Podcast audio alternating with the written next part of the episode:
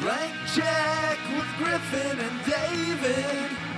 Blank check with Griffin and David. Don't know what to say or to expect. All you need to know is that the name of the show is Blank Check. I'm the President of the United States of America, clothed in a men's podcast. I don't know. I fuck. Griffin is to try to get this right for 10 minutes, folks. That was my 20th attempt. Spielberg would have fired you. Wasn't it so much Do easier? you feel like Liam Neeson, you want to fire yourself? Yes, I want to fire myself. Yeah. Wasn't it so much easier when everyone just agreed that Abraham Lincoln talked like this? Right, I'm the president. I'm the president. Slavery is bad. And then now we know it's wrong. And you have to, I am immense power. I, I'm the president. Look now, now, now. I can't do it. now, now, Now, now. I can't do it either. The blood on our hands. I can't do it.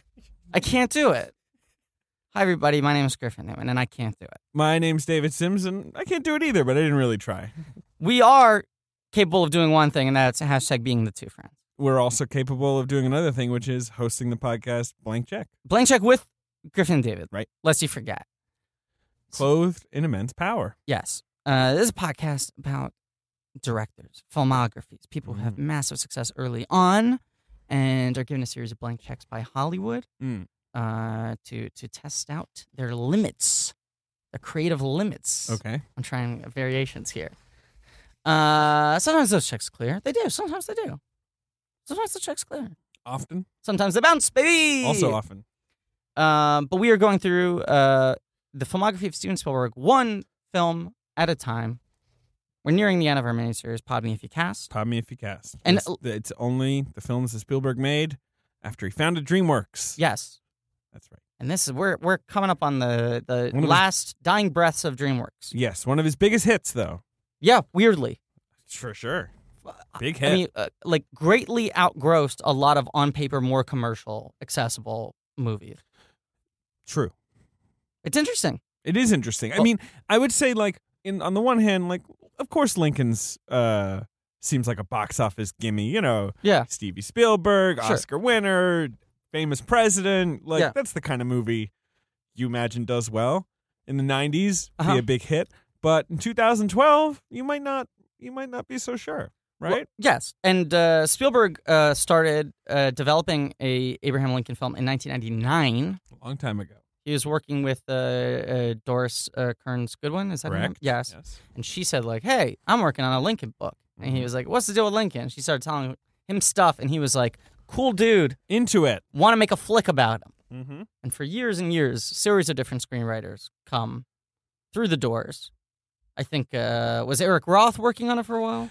John Logan John Logan, right? uh and his version was mostly about uh, Lincoln's relationship with Frederick Douglass. yes. I think it was kind of a two-hander. Yes, Paul Webb, a playwright, Uh-huh. took a big pass, uh, and they set that up, and they had Neeson, Liam Neeson was going to do it. Neeson ready, and that was in about 05, 6 Mhm. And then Spielberg decided he didn't like the script, and so forget it. And that script was more of a classic biopic that was Span the life, Link. Well, at least the whole presidency, Sure. you know, like Lincoln, the president, right? Uh, and then, uh, you know, Stevie had just worked with a a little nobody by the name of Tony Kushner, Mhm. a little Pulitzer Prize winning nobody. Yeah. Uh, on the film Munich, and he said, "Hey, Right. Tony, That's mm, their first collaboration. right. I mean, Yeah. Hey, Tony, what do you? That's how Steven Spielberg. Yeah. Talks, but we haven't done his uh, accent yet No. on the show. But hey, Tony, what do you think, uh, Lincoln? Yeah, this is how Spielberg talks. Now, now, now! I want that draft now. And Tony Kushner's like, "Oh yeah, yeah, Lincoln, he's a good guy. Let me, uh, I'll take a look. yeah, Yeah, no, he's good. Kushner stopped unloading those boxes down at the docks and took a pass at, at the Lincoln story. Lincoln, yeah, I knew that guy.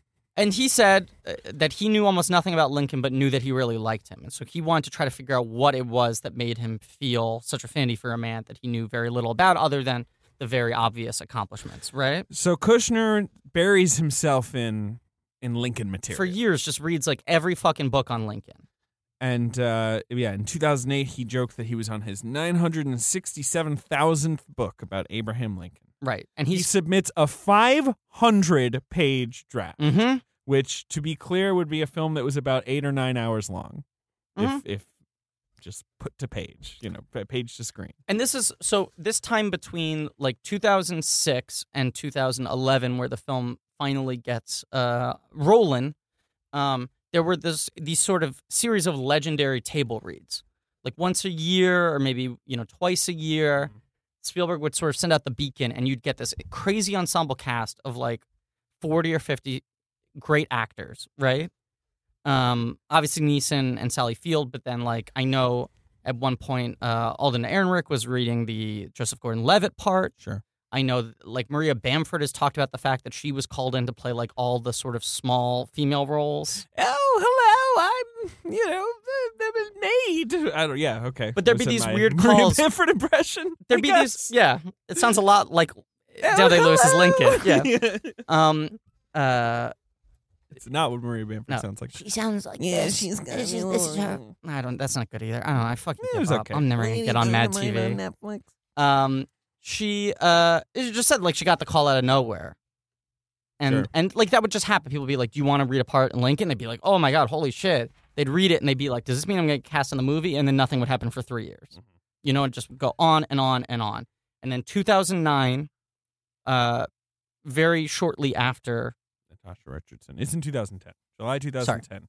Natasha Richardson, his wife, Liam Neeson's wife, had died a year earlier sadly, And in he a had very also- tragic freak accident. also a year earlier had this crazy career revival with taken Yep, suddenly he's Mr. Taken. he's in a weird space because on one hand he's the most bankable he's ever been and he's now like an action leading man on the other hand he's going through a devastating emotional heartbreak Right. and he's said since then that he dealt with it by working as much as he could Um, right. Yes, he just sort of took any project that was thrown at him. right but i think there's a difference between like being like "Fu- fuck it i'm gonna do uh, uh, unstoppable Right. what's I'll it do called that no one- not nonstop. unstoppable Ah. non-stop Non-stop. non-stoppable um, there's a difference Don't worry between about it, Ben. Don't worry about producer Ben.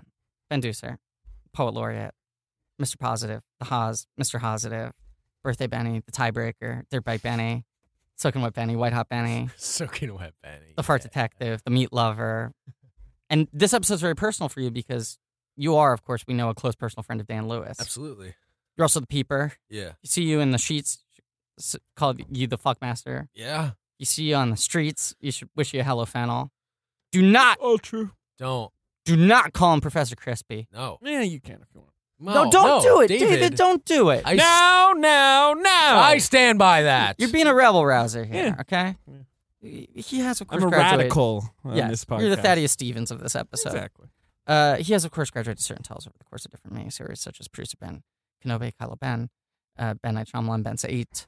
Uh, uh, I like to see David going through this. Save emotions. anything I'm in and- the room with them. Ali So it's fine. Don't Benz care. with a dollar sign. Yeah, good, great. Uh, we're Hey, gonna, I'm we're- here. We're gonna need a, a Spielberg name for you soon, Ben. We should That's start thinking true. about it. Yeah. What are we gonna do? I don't know. I don't know what stands out to me. We'll have to think through it. Mm. Just taking a brief sort of glance at the the films we've covered. Catch me if you Ben. Mm, you know, we already did. Pod I know, Cast. yeah. Come on. I mean, Yeah. Saving Private Ben. Ryben, character in Saving Private Ryan, a great character. Ed Burns' character. One of the one of the Brooklyn boy. one of the top twenty characters in Saving Private Ryan, probably. I'd say probably, unquestionably for me, one of the top twenty characters that Ed Burns has ever played. I think it might be the best character Ed Burns has ever played. That is a much worse list. Uh, what about that McMullen fuck? Brother McMullen, motherfucker. Right. Uh, Uh, Neeson, you know, ha- was throwing himself into action films, but I think to throw himself into a project that was this demanding, he he, claims he says no. He says he fired himself. He just thought it was too. He was too old, and it was ridiculous for him to play Abraham. Lincoln. he's at this table read. He says it's like a lightning bolt moment. He goes, "I can't do it," and everyone goes, "Oh fuck, the movie's not going to happen now." It already was stretched out over so many years. Who do they get to re- replace Liam Neeson? And Stevie throws a hail mary pass. A man he had previously corresponded with about playing the role, and every time he had gone, immense honor. Thank you for thinking of me. Can't do it. Not, going to do it. interested. Yeah, I don't think he. Uh, he said it was preposterous. Right. But L- Spielberg makes one final plea, a handwritten letter, and Del Day Lewis finally. I'm sorry. Actually, no. That's not the full story. Okay, Ben, as uh, what happened with your friend? I I got a call from Steven. Okay. And I said, "All right, I'll I'll put in a call to Dan." I called Dan. I was said, "Dan, check it out. Listen, I know you're We're worried doing about this bit." playing a presidential, ca- you know, like a- a important figure in American Sure. history. I mean, I get it. It's He's an tough. Irishman. Yeah. You're an Irish guy. You're representing this huge figure and and really world history. yes, right? yes, yes. It's a lot of it's a lot to put on your shoulders, but baby, you're Dan. Lewis. And I pepped him up and he did it. Um, this used to be a no bits podcast. I just want to get that on the Yeah. record. Well, so, thank you, Ben, well, I'm not. I for your mean, service. yeah, yeah, yeah. no, no bit. Come on. Uh, it's We- just you know, this used to be a no bits oh, podcast. you're right though. Yeah, since we've revisited the best of Yeah. yeah, yeah, Yeah. We've, we've sort of brought that back, huh? Like, let's say, I mean, the show used to be um, a lot more serious than it is now, Right. and I think it might be time to buckle down and, and get a little more Uh, focused. and question, a little though. more, yeah. question though, lock the gates. That sort of Oh, seems we haven't like- done that in a while. seems like a bit. That's a great bit. We should do it right now. Oh, Lock, the, gates Um, now, now, now. clothed in immense gates. I don't know. Locked in immense gates. All right. right. this is seriously still no bits. Okay. no bits. All right, enough. Um. Uh, so Dan Lewis says is yes. like, yeah, sure. I guess he hadn't made a movie since nine. Right. Maybe he's thinking like, Ugh, I don't want nine to be the last movie I made. Because there's always this thing when Daniel Day Lewis makes a Nine. movie where it's like maybe he just doesn't make a movie ever again. Like it's nine, always possible. more like four. Yeah, At best. I think that's even general, Yeah. generous. I think I'd give it a three. I I just think Daniel Day Lewis would give it a four. Yes. he was in it. Yeah. Um, Um, but thi- nine's also. I know we've been talking about nine a lot recently for whatever Nine, nine, nine. reason. Yeah. Um, Nine was also an example of it was developed for years as Javier Bardem, and then Javier Bardem Sure. dropped out, and they were like, "Why make it if you can't get Javier Bardem? Who would be a better choice than Javier Bardem?" And then they were like, "Daniel Day Lewis." Everyone was like, "Oh shit, this Hey, movie just got hey. real," Yeah. and then everyone saw it, and they were like, "This was a bad idea." Daniel Day Lewis is undoubtedly the number one actor who, if he's in a movie, you are interested in it as if a famous director is making. You a take it movie. seriously, It's like, oh, Daniel Day Lewis wants to do something. right? He hasn't made a movie since Lincoln. He is Mhm. now making a movie again with Paul Thomas Anderson, who Right. directed him in There Will Be Blood. hmm But uh, yeah, five years ago, Lincoln, that was his last performance. Well, and Takes it easy. it was even like surprising at the time that Nine came only two years after or three years. Nine is after. the weirdest thing in the world. Right. He worked with a bad director to make a part to be in a party was all wrong for, Right. like in a musical, which no one really figured him for. It, that's the only. I mean, no, he's made other decisions that are a bit of a head scratcher. Scratch my head. sure. Uh, but uh, that that was a real head scratcher. Well, I- I'll tell you, I I fell down a weird YouTube rabbit hole of watching nine clips the other night because I was just like, right, he was in a fucking musical. Um, and everyone makes fun of like, oh, the the Daniel Day Lewis process, how deep he immerses himself. You know, he goes off into the wilderness and whatever. Yeah. But like, you look at something like Lincoln, and it's like, okay, he spent some time like thinking about that character and Yeah, no, building he it. he ran for office, Right. and then he held a series of debates around the country Yeah. with. Uh, no, you go ahead. you look at nine and you look at how shortly it came after there will be blood Mhm.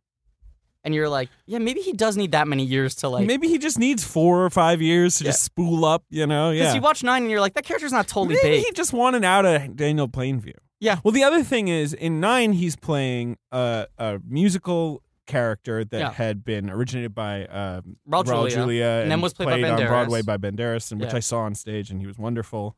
Um, so he wasn't playing like his character that he No. could like create from the ground up. No. But maybe that I don't know. I mean, also it's just kind of a crappy movie. Rob Marshall's kind of a crappy director. He is buddies with Steven Spielberg though, so maybe Yeah. maybe that was part of why Spielberg got him on board for Lincoln. and i will say this too daniel lewis does have a nice singing voice Uh, perfectly fine. i think he looks uncomfortable in those musical numbers but i actually think he has a quite uh, lovely voice I, I think he just was like maybe i should just sing like you know la la la. You think he was just in the shower i one think he- day? yeah and then He was, was like going no, no, no and then he went no he's like wait a second No! i gotta share this with the people All right.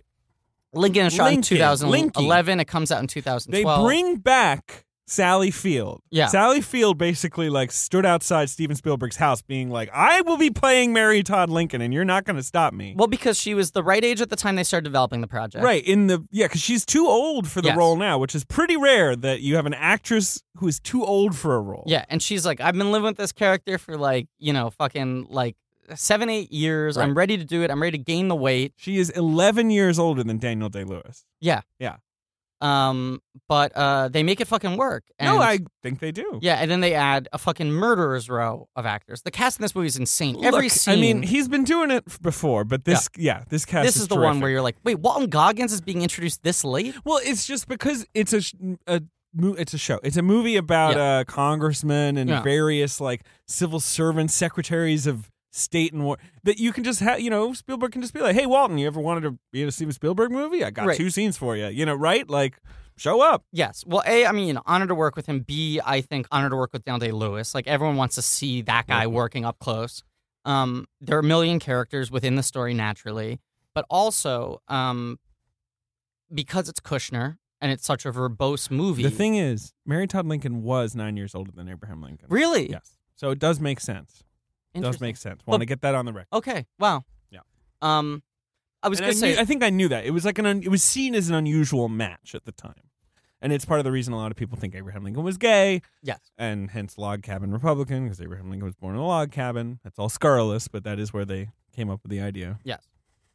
Um, what You- I was you're, you're with me, Benny? Yeah. What, what I was going to say is that because this is a Kushner script and it has such a love of language, even if you're a day player in this movie, it's not like your part's like, hey, uh, Mr. Lincoln, call for you. Like anyone who has one line in this movie is such an exquisitely written piece of language that it's like, even if you're only working You're, a day, you're just like hmm. you're going to get to dig in. right. It's like you're being given a nice pate. Right. It's, it's like Driver's part in the film. Yes. Like he, he stands out and You he's know, memorable and it's like exactly. a small And little it's thing. like, right, Why dialogue, yeah. wouldn't you do that one Right. scene? You get Yeah, to of act with course. Daniel Lewis, you get to be directed by Steven Spielberg, and your dialogue is interesting. What if you're Adam Driver and it's like the calling, like, want to be telegraph operator? He's like, nope, Abraham Lincoln only. I am offer only for presidents. But you And I hear. have to have my shirt off. Yeah. I'll play Andrew Johnson, his vice president who became president. That counts. yeah. Uh, I'll play the president of the Confederacy. Andrew Johnson completely absent from this movie. Yeah, yeah. There was a rumor for a long time that Harrison Ford was playing Andrew Johnson. Even like before the film was released, after it had been shot, they were like, they're keeping it secret, but Ford's in the movie as. Interesting. Strange, strange idea. Would have been exciting though if he showed up and was like uh, in a Fuck real you, movie. Lincoln. Yeah. Eh, you know, Andrew Johnson though. He's an asshole. He's kind of yeah. He's kind of But- uh Listen, and, Lincoln. and also, Andrew Johnson was like a real Southern gentleman, like real Southern. And I, mean- don't really buy Harrison Ford as like a real Southern dude. true. Uh, famously got drunk at his inauguration.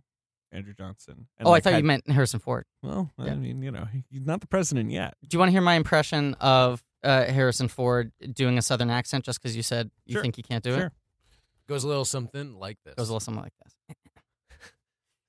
Get off my fan boat.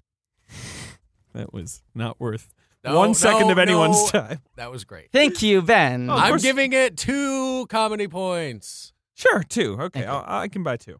Um, but Kushner makes this, you know, as he's developing the script, he goes like, "What if I only focus on the last four months Right. of Lincoln?" well, I think right. Kushner d- sends this 500 page script. Right. Spielberg's like, look, a lot of good stuff here. I'm Yeah. not going to make an eight hour movie, as much as that might be fun. Right. Uh, maybe he should have. I don't know. Uh, in my opinion, he should make a sequel to this movie. I think I tweeted this, starring Jared Harris as Ulysses Grant. I agree. I would love to see that movie. Jared Harris in three scenes. That's he is uh, uh, arresting. Well, you know, Jared Harris has talked about this a lot. but like it just independently, he's just like, let's do it, Steve. Not Spielberg doing it, but he, I think he was on. He locked the gates with Mark Maron, and in his WTF episode, Jared Harris like. um Marin was gonna say like, "Oh, you anything. had a small part in Lincoln. You played Grant. That must have been exciting, right?" And he was like, "I did a lot of research. I was took like, that Uh, seriously." yeah, sorry. Uh, Yeah. I was in uh, Lincoln. I'm That's sort of doing a decent job. Mm, uh, yes. Uh, I'll say he's this. always I, I don't know mean. if it's going to play if you can only hear the voice, but the face and the body language you're doing right now is so Jared Harris. Uh, uh, he was pretty good in Allied. Yeah, he's such a good actor. Uh, he- Allied Oscar nominee. This is our first podcast after the Oscar nomination. yeah, should have gotten more. Mm, no, Uh, yeah. Um, no, no. also very good in S- uh, Certain Women. Uh, great in His certain last women. in Certain Women. Great in certain women. Phenomenal. And a great example of Jared Harris. He can do any accent. Yep. You know, just you know, he'll play anyone. So And- of course he can play President Grant. Um, yes, he said that he really uh, is fascinated by President Grant as a man and is very desperate to try to play him again. He wants to. He's not going like, oh, I'm calling up Steven every day. He's not pulling like a Tom Arnold True Lies 2 where he's like begging the director to bring him back. But he has talked No, about no. that he would like to play that character in full. I'm all for it. Me too. All for it. Um, Jared Harris is how old is he? Fifty five. Yeah. Grant died. He was in his sixties. So Great, like we got time. Yeah. Um. So yeah, they they focus up the script. They decide to make it uh, mostly about the Thirteenth Amendment. mm-hmm, Mhm. they make it about right right after his reelection in Yeah. eighteen sixty five. uh, his the three months spent on passing the Thirteenth Amendment, which abolished slavery, Right. before the war ended. They're Right. sort of race against time to get it through before the war ended, so that when the South rejoined, they you know it would be the law of the, it would be in the Constitution, and they wouldn't Right. be able to do anything about it. Which is uh, that period of time is contained within the last four months of his life. Right, and then he, and then he went, and, went and got himself shot. Yeah, he went and uh, saw a play, if you catch my drift. I don't catch your Much like, uh, you know, Fidel Castro uh, saw a play last year. You're saying Fidel Castro was assassinated by a disgruntled actor? No, I'm using saw a play as just to a- mean died. death. Yeah. I see. Yeah. All right. He was actually one of the like lead or like the best actors of the time. Right, right. It would Yeah. it would be like it wasn't like Tom Cruise, but it would be like if like Michael Shannon shot you or something like Yeah, like Jared a very Harris. respected Yeah, right, actor. yeah, yeah. right, right. Yeah. Jared Harris Yeah. was just like, I've had enough of you, Abraham Lincoln. Well, do the Jared Harris impression. Oh.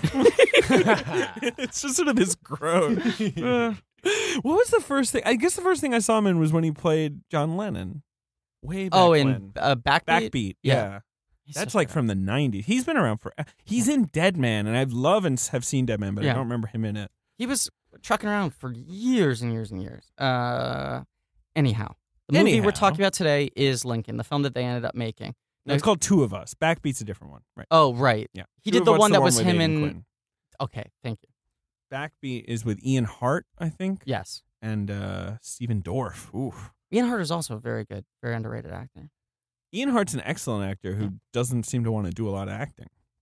No, he was. Uh, he He does was. a lot of TV and stuff. He was in the pilot of Vinyl, Mm. and he. I did not recognize him. I. I just. I didn't put together that it was him, and he was like fucking phenomenal to watch work. So why wasn't he in the rest of Vinyl? Uh, I don't know.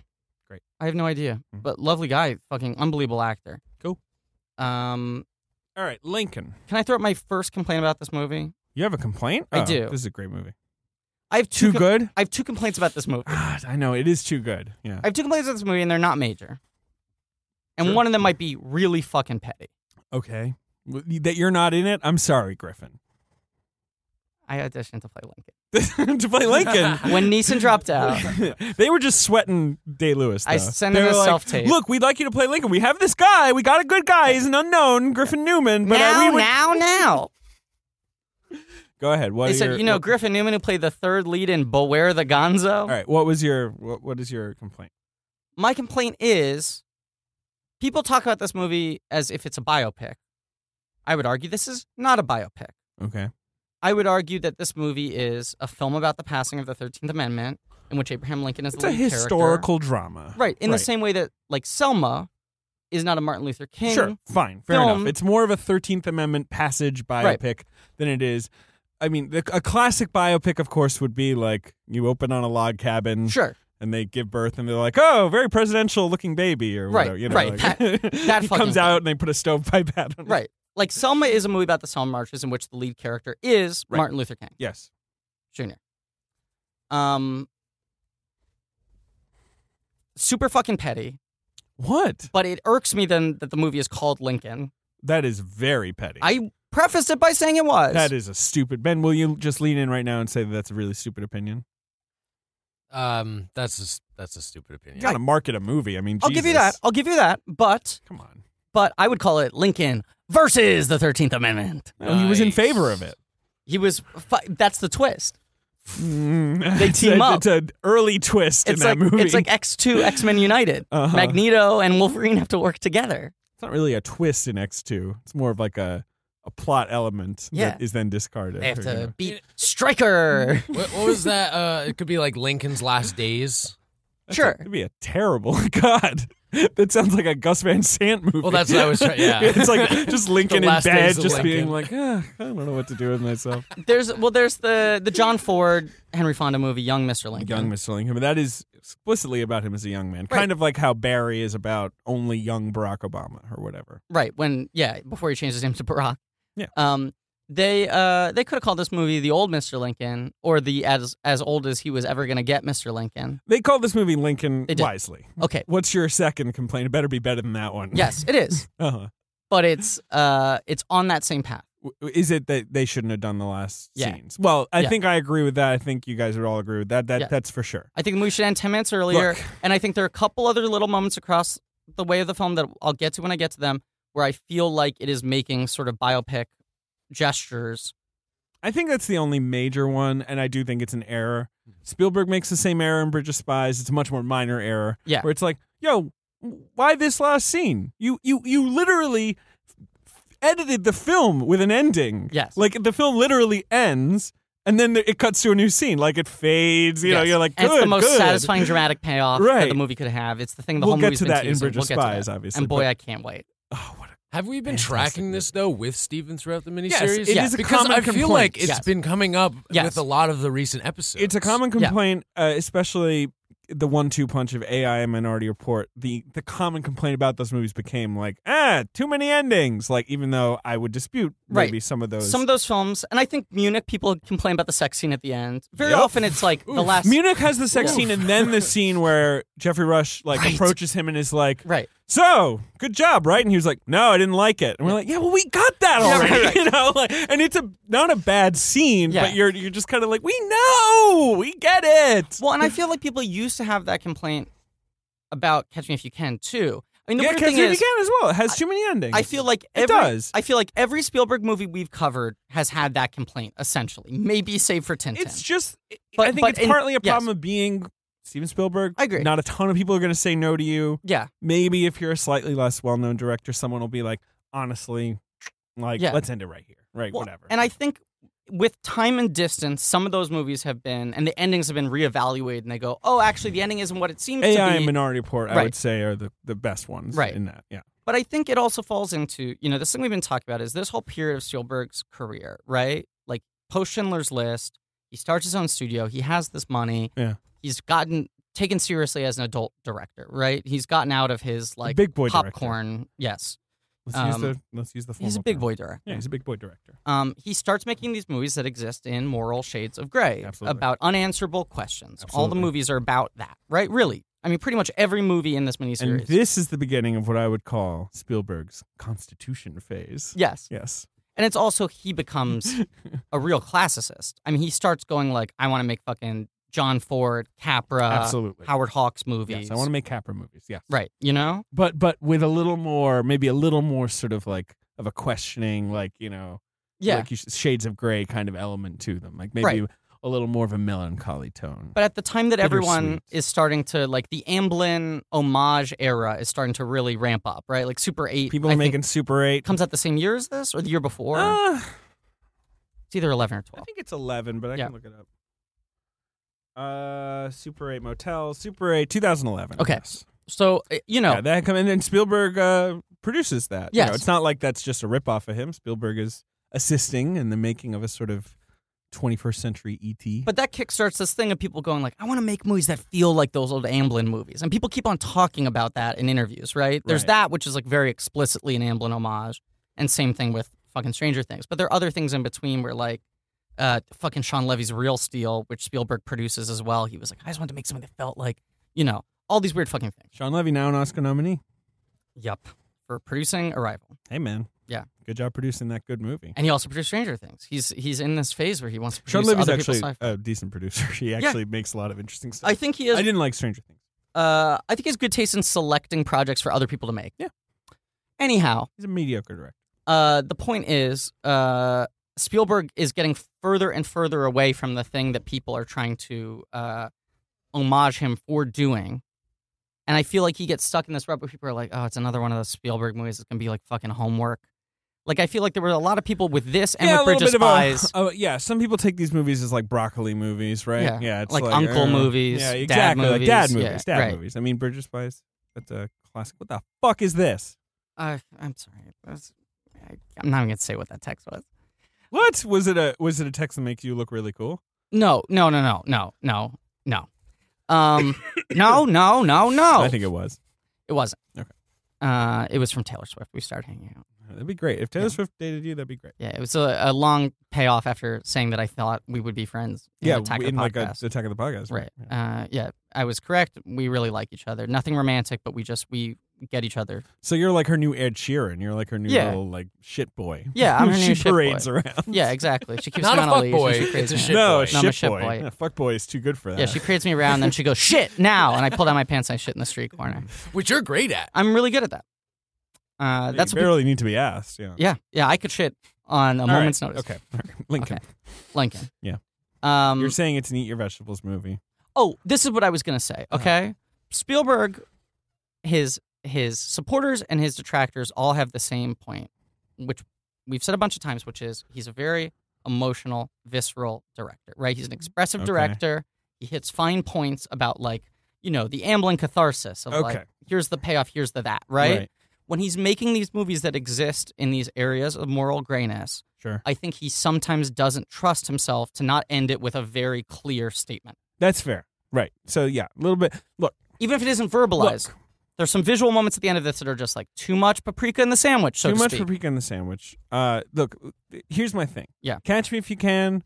Ending goes on a little while. Not sure he needs to visit his goddamn family home again somehow, completely implausibly. Blah, blah, no, don't, don't. Let me finish. Felt that way at the time. Now Let me think finish. It works. it's Yeah. okay. It basically works. But in Catch Me If You Can, I didn't know that that guy, you right, like me, 2002 Sure. cinema goer, doesn't probably doesn't know that that guy goes on to work for the FBI and Yes. figure out like you know like interesting. Tell me that Yeah. Lincoln. I know that Lincoln got shot. Like Yeah. I, I'm aware. We all know. a title card is all I need, which is just a month later or what. I don't need everyone to be like, oh, Lincoln's dead. Like Don't you want to see his young son react to the news that his father was assassinated? For crying out loud! Like I- we we we are all ready for that. It's a famous thing about Abraham Lincoln is that he got assassinated. And also, the movie has dramatically concluded itself. yes, you because can the- make if you yeah. want to make a movie about his assassination, like Robert Redford did with the conspirator, totally do that. like Oliver Stone did with JFK. you One know, can do that. that's a different movie, but I don't need him walking, you know, and then Right. it's like, what's that? you, Yes. know, uh, you know, whatever, fine. but that falls into like my my complaint isn't Otherwise, perfect movie. My complaint isn't that literally the movie is called Lincoln and that's a complaint. My That complaint, was your is that complaint, you goddamn no. Lincoln my log. point is now I am a goddamn Lincoln log and I can lay a Lincoln log in a moment's notice. My point is that I feel like that is emblematic of that pressure of like "Ugh, we're trying to make the definitive Lincoln movie. Let's call it Lincoln. Let's include the assassination at the end. Like ninety percent of the movie is so focused on what it's trying to do and what it isn't trying to do, and then ten percent feels like Okay. the Joseph Gordon-Levitt I would side say plot doesn't work for me. as well. 95.5. Yes. Um, I think that also falls into like biopic territory. yeah, the Joseph Gordon Levitt plot is interesting. It, yeah, it doesn't work. It feels really didactic to me I just think in a way it's- the rest of the movie doesn't. I just think it's not I don't think it's didactic. I just think it's not dramatically as interesting as they think it is. But they Sure. want you to know why Mary Todd Lincoln is coming coming apart at the seams, and so Yeah. that's why he's there. He's not really there for his stuff, which is I agree, not that interesting. It's more because she is roiled by the fear of losing a son. And I She feel like lost all her children except for one. yes, uh, Gully McGrath. Yeah. Um, okay. um, and uh, so that's why that's there. But I agree. You know, if I was like if I had a fast forward button, I'd probably. I, I also I feel like this. like the legislative stuff. Yeah, Obviously. yeah. I mean, this is a courtroom drama, Right. but it's a weird approach to a movie because it's a courtroom drama in which the main character never appears in court. No, it's a courtroom. It's not a court. It's it's like the movie um, I know it's not literally a courtroom Runaway drama. Jury. Is that what that movie was Yeah. called? It's about buying off the jurors. It's not. It's like it's a courtroom drama where the courtroom scenes don't really happen until the verdict. So it's more just about Lincoln's like, Well, they're the earlier, let me see these yeah. jurors. Yeah, there's a couple, you know, a couple scenes. Of, I uh, said Lee that- Pace peacocking. This movie's weirdly structured in a way that I commend. It's a very beautifully structured. it's a very odd, unconventional approach to how to tell this story. well. I think we talked about this on Amistad. This Oh. is this is the movie That he wanted to that make for Amistad, Amistad. should Right. be, Right. and obviously Amistad can't be because it's look. If you're gonna make a white savior movie about slavery, Yeah. Abraham Lincoln is probably a better target Right. for your movie than John Quincy Adams and Matthew McConaughey and a bunch of other randos. Yes. and some slaves who can't even speak English. You know, like. Right. Amistad's an interesting movie. Yeah. Not to be given to Steven Spielberg. Amistad's an interesting movie in someone else's hands, maybe. And he shies away from the dramatic embellishment of Amistad to just be like, this is how things went down. Like, it's a process movie, which I find interesting. Yeah, right. And yeah, and Amistad also, it's like a stirring movie with the end. It's like, and that began the civil rights movement. And you're like, you do one bit of reading, you're like, no, it didn't. uh, not the civil right, but the Yeah. abolitionist movement. You know that began the Civil War, and in Lincoln they're like, and that freed the slaves, and you're like, well, it did. The Thirteenth Amendment fairly important, right. So at least the weight of the film is more justified than Yes. something like Amistad. Um, I also I feel like uh, what I find interesting about this movie. I remember there was a lot of eye rolling. You know, aside from the the excitement over the Daniel Day Lewis, I feel like there was some like eye rolling and scoffing about like Spielberg making a Lincoln film. How inspirational is that going to be? Like everyone was just like, Sure. it's the most idealistic president. You know, Absolutely, it's the director who wants to see the best in people or had for the first twenty years of his career really focused on that. Right? well, so he had just made War Horse, Yes. So people were really like, God, is Spielberg just turning into like Mr. Schmaltz in his old age? Right. Like, yeah, is that what this is going to be? Right, because War Horse is hellish malts. It's apple dumpling. Right. Yeah. Um, but uh, this movie is what I find most interesting about this movie is its central thesis is like here's this guy who is just so like uh, lionized, you know, for Yeah. good reason. And, Lincoln, yeah, yes. yeah, fairly famous. And the movie's explaining how he had to do a lot of shitty stuff in order to do something really great and important. okay, Like it's a movie about dirty pool. It's about how muddied politics were from the beginning. You know, the second you include that many people, how muddied it gets sure, and it's like where it's very easy to just go like Lincoln freed the slaves. and that he did. It's like Lincoln had to fucking like work the system. Ben, you want to say something?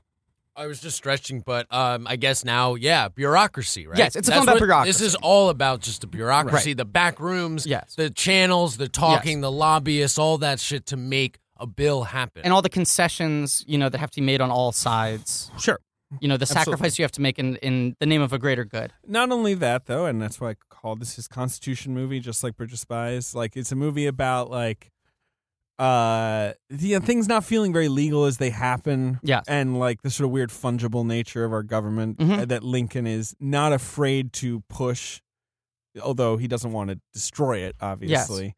And uh, I mean, I think that's what Kushner's fascinated by because so many of these scenes with Lincoln kind of ruminating over like, what is my role in all this? Like, and playing a little dirty pool he's playing Mm-hmm. to get dirty. the end result he wants. Hindu Kush. Hindu Kush. Hells yeah. Um, but that's also where this movie benefits from having such a stacked supporting cast because if it's like a scene where they're going to talk to a fucking senator and he's only got one scene, it helps to have that guy pop. Do you want me to just? I mean, should I run through some of this cast, baby? Let's play this game, okay? Oh my god. Let's take turns naming cast members until one of us can't remember another cast member. no, that'll take forever. Daniel Day Lewis, Gloria Rubin. Sally Field, Wait, are we saying who's popping? Yeah, this is too much, man. Tommy Lee Jones, Pops. Esapatha Murkison, They all pop. Walton Goggins, Stephen Henderson. Hal Holbrook. No, but you see, we're not giving these guys their fair due. I want to give them their fair due, not just race through them. I'm just trying to list how many fucking people there. are. I'm not doing performance review. And I'm saying I don't like that idea. Jeez. Right. There you go. Well, let's take it to court. yeah, let's take it to court, baby. Hey, what's up? Hi, I'm Judge Ben. Okay. Uh, let's do it appropriately and Okay. go through the names. One thing I want to say. Yeah. I've ruled. Speaking up, because I, I noticed him. He's dismissing your ruling. No, no, I'm with you. I Yeah. noticed him in this. Yeah. And then, he, of course, he's in Bridge of Spies. And uh, we gave him lots of credit, but maybe not enough credit on our episode for the visit. Peter McRobbie, Yes. baby. Yes. Peter McRobbie. Yes. I feel like I just saw him in something. Now I have to. Yeah. Peter McRobbie, uh, who plays an old racist in this Yeah. movie. He plays uh, George H. Pendleton, who is a racist uh, Democrat. yes. Um, and he is the he's the John Dulles, the director of the CIA in Bridge of Spies, Also very good in this film. and Uh, he's a poopy diaper man in The Visit. yes. Uh, another person who's very good in this film, uh, Connor Ratliff, a.k.a. David Costabile. he really. he would be a good Connor Ratliff in Connor the Connor Ratliff story. Yeah. Uh, Or yeah. Connor would be good in Costabile, the David Costabile story. Absolutely. He Yeah. plays James Ashley. Uh, Yeah. He's actually terrific because he's like, he's playing one of those guys who will sort of go to Lincoln and be like, oh, Lincoln, why are you being such a pain in the ass? And Lincoln's like, well, let me tell you a story about an old mill, you know? Yeah. so uh, I love that. Yeah. That- Whatever I just said. I Yeah, lost you, my yeah, mind. you did love that. That is true. I can you attest. really liked it. I'm looking at David's face, and he loved Peter what he just said. McRobbie. Yeah. Uh, yeah, Walton Goggins. Well, and let's talk about, you know, Christopher Evan Welch. the great, the clerk of the Congress late or whatever. great Late Christopher great. Evan Walsh. I mean, Fucking who talk else about a we guy got? because didn't Christopher? Am I wrong? No, he didn't do the narration for that. Christopher Evan Welch did the narration for Vicky Cristina Barcelona. Uh, is that right? Yes, he did. and he was the uh, priest giving the eulogy in uh, Synecdoche, yes, New York, in Synecdoche. and then played fucking what's his name? Why am I forgetting? Not Gavin Belson, the other one, Peter Gregory and Silicon Peter Gregory Valley, in Silicon and then he Valley, died. and then died at the end of season one. you're forgetting he was in Rubicon, one of my favorite Yes. TV shows. Um, but uh, a guy who is so good. Oh, he's also the pig fuck in The Master. yeah, pig fucking you the mouse. pig fuck. That's right. He's the uh, he's the guy who is causing some problems at a meeting. Yes, Yeah, he's saying like, "Hey, this is a, Scientology's a bunch of Yeah. shit." which is by nature a cult.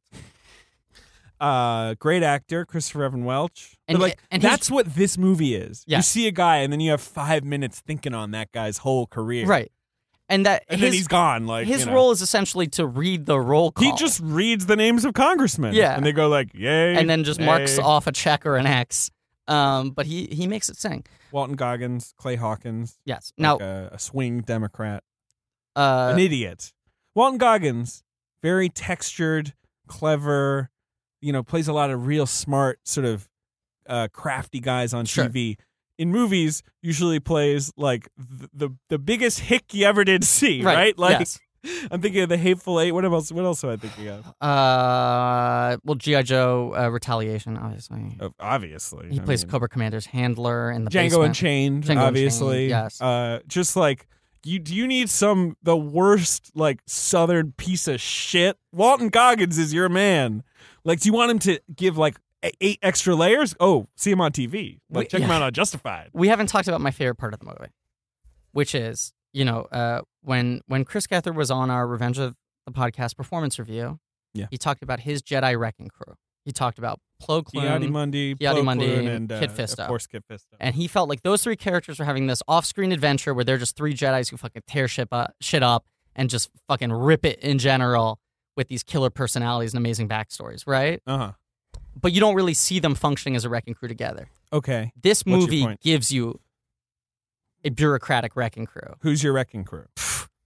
Please. I'm talking fucking James Spader, James Spader. Tim is, Blake uh, Nelson, John Hawks. Yeah, Joe, the John Hawks is kind of your quiet. You know, Tim Spader. James Spader. He's like. Yeah, John Hawks is the is the Right. Plo Koon. He's the Plo Koon. James Spader's obviously Kit Fisto, right? Unquestionably. He- he's the real. He's the cannonball. Yes. Like, you says know, fuck. he does say, uh, "Well, I'll be fucked," I believe. I love it. He- And- he's and cracking Abraham Lincoln- walnuts with a and Ab- hammer. Abraham Lincoln says, "I certainly imagine so." Or whatever. like, you know, His name's fucking seems Bilbo. possible to me. His name is Bilbo, and uh, and then um, in the middle there, you've got uh, old Tim Blake Nelson, who's kind of like, Coyote Mundi. Yeah, well, the way I see it is, you know, like, I have weird facial hair. You can't take your eye off of. It's like a mustache and sideburns. Maybe Hawks is Mundy and and uh, Bl- Nelson is Plo Koon Sure, because he's the weird looking one you're trying. to yeah, it's hard to get a read on. him. Look, I mean, he's got a cockroach face. uh, the thing with uh, uh, his his cockroach, uh, his sideburns and mustache. He should have said to Lincoln, like, "Hey, my facial hair and your facial hair get together. We got a full beard on our hands." Chin plus mustache and sideburns. I got half. You got half. When we form like Voltron, we become the Wolfman. Mm. And Stevenson, yeah, I mean, Lincoln would have been like, oh, it's interesting. Let me tell you about an old mill. How did this movie not win uh, hair and makeup Uh, at the Oscars? It's a good question. Who beat it? Do you uh, want me to look it up? 2012. At the 85th Academy Awards? Yeah, who do, who do you think beat it? Hmm. Oh, Is something really dumb? yes. And Lincoln wasn't even nominated. Yeah. Outrageous. Because I think they don't give enough credit for facial hair. But the facial hair in this movie is insane. The grooming in this film is unbelievable. Everything, it, look, and even they had to do makeup on Day Lewis. of course. Yeah. Make him look like Abraham Q. Lincoln. I Yes. don't know what his middle name was. Hubert. Uh, do you know who won? It's such a bad win. It was like it was like a dumb blockbuster movie. No, no. It was kind of an Oscar favorite, I guess. It's not a good movie. It made a lot of money. 2012. I don't know what was it. Les Miserables. Oh, Like, I mean, I guess the makeup's fine in that. I- yeah, It's, a little over the fine. top. It's a lot of you dirt. They know. just put dirt Lot on of people's dirt, faces. lot of dirt. Yeah. So the design of Lincoln, and it did win Best Production It did. Design. It should have won Best Cinematography, which went to fucking Life of Pi. More like Life of Jerking Me Off I would have given it to something else. with the altogether. Master. I would have given it to maybe. The But, I mean, Master. to me, this Was is Moneyball nominated that year? no Money was the previous year. Oh, fuck. I always think Moneyball's 2012. No, Okay. 2011. Um, no, to me, this is Yanush at his best. They're making the White House look like it would have looked, which is basically dark. Yeah. uh, no lights. Shitty. Looks like my apartment. You have candles. you have a few gas lights. Yeah. And uh, apart from that, you better open them windows. Yeah. That's the only way. Yeah. Uh, cold. Yeah. Are you the Secretary of State? Here's an old blanket you're going to need because it's fucking cold. Dragged in a man's It's- blanket. It's February in Washington, D.C., and they don't have any heat. This movie does have some amazing blanket work. It's got the best blankets in the goddamn world. Yeah. This is a A plus number one blanket movie. Yeah. This is before they invented the sweater. Yeah. So it was just like, look, I got a blanket or I got nothing. I'd say this is the number one blanket movie of all time. Number two is probably Elmo and Grouchland, in which the blanket is the MacGuffin. You know, Elmo has to chase the blanket into Grouchland and then retrieve it. That's that's the sort of plot catalyst.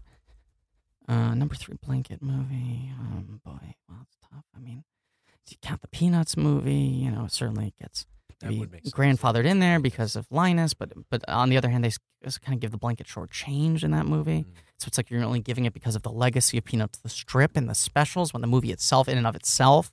If you'd only seen the Peanuts movie, would you think of that as a blanket movie primarily? Boy, that's a head scratcher. David is filing a piece. basically. Sorry, I just got a weird question I have to answer. Uh, but go on. Uh, so Lincoln Great opens design. with. Does it open with the dream? It does.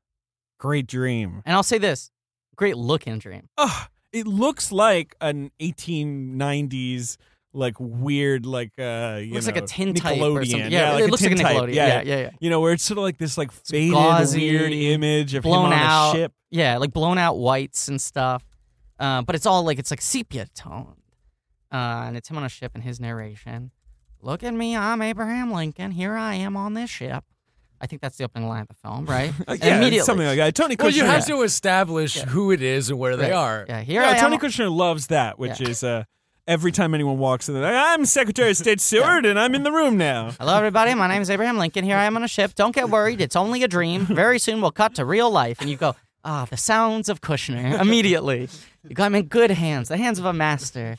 Feed me the music of your words. Um, I think there has been a title card that says something along the lines of like, "It is 1865. Abraham Lincoln's just been reelected. Yeah. you know, the Civil War is in its last month. I He's think just there's using a also blanket because it's very. Oh, no, chilly. right. No, the first shot is of the is not the first shot of the Civil War of a Civil War. Oh, you're right, battle. It's yes. these people just throwing down in the mud, Oh, bayoneting you know each what? other. It is No, gross. The dream comes No, like fucking eight minutes in. What right, the fuck are because we the talking first about? scene is him talking to David Yellow and Coleman Domingo. Which rules? And we talked. We forgot fucking those two guys are in the movie. Look, there's a lot of good. All right, you want to just do the whole episode over? Okay, Great. yes. All right. So the movie starts with a title card that says a DreamWorks slash Reliance slash 20th Century Fox production, and then it cuts to the war, Mm-hmm. and some really graphic, like little little baby Saving Private Ryan stuff. People stomp each other's faces. Into the well, I mean, mud. yeah, I mean, obviously, we, there's been many a Civil War movie, Mm-hmm. and Spielberg's not making a Civil War movie, but he does want to remind you that one, the Civil War was super gross. yeah. It fucking sucked. it was not fun to be in. yeah, like blue. um, because the part of the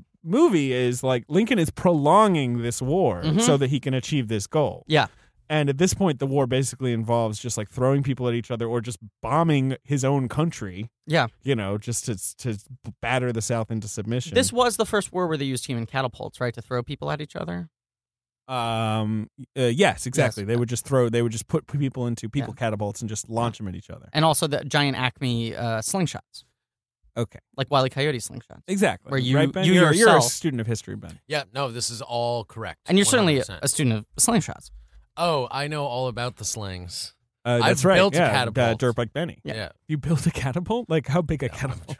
I, I wouldn't put it past yeah, young 100% Ben. believe it. Um, Hey, this is also the first war to like use really like modern ammo and, and weapons. yeah, right, right. This is where it's starting to get like, Ah. Like- easier to kill people. Yeah, it's Yeah. fucking bad. You don't it have doesn't to- take 10 minutes to Yeah. reload. Right. Speaking They're of, not marching out like They have people- like uh, Gatling guns and all that. I mean, the South was nightmarish- sort of fighting almost like I mean, this is going to be a little controversial, but Oh they my were God. sort of doing terrorist tactics. for sure. I mean, You well, know? as and the North were doing, you know, they were essentially arriving in cities and Yo, this, burning them. this to shit the was ground. greasy though. It was pretty crazy because it was all happening in America. wait, Ben, did you say crazy or greasy? oh, at greasy though. It was a greasy goddamn war. But the other thing that first image is showing you is that a lot of the troops on the northern side were black. Yes. and uh, you know they these were people who were like sacrificing their lives for their country you know and, like and But for what? Well, right. That- well, so, c- certainly, right. Like this is on Right. Lincoln's mind as well. Yeah. Like you know, it It's like can't they're just losing end their the war lives. and be like, "Fine, South." You know, like we get it. Right, You can k- keep some of your traditions or wha- Yeah. you know whatever. right. So Um, he's he's sitting.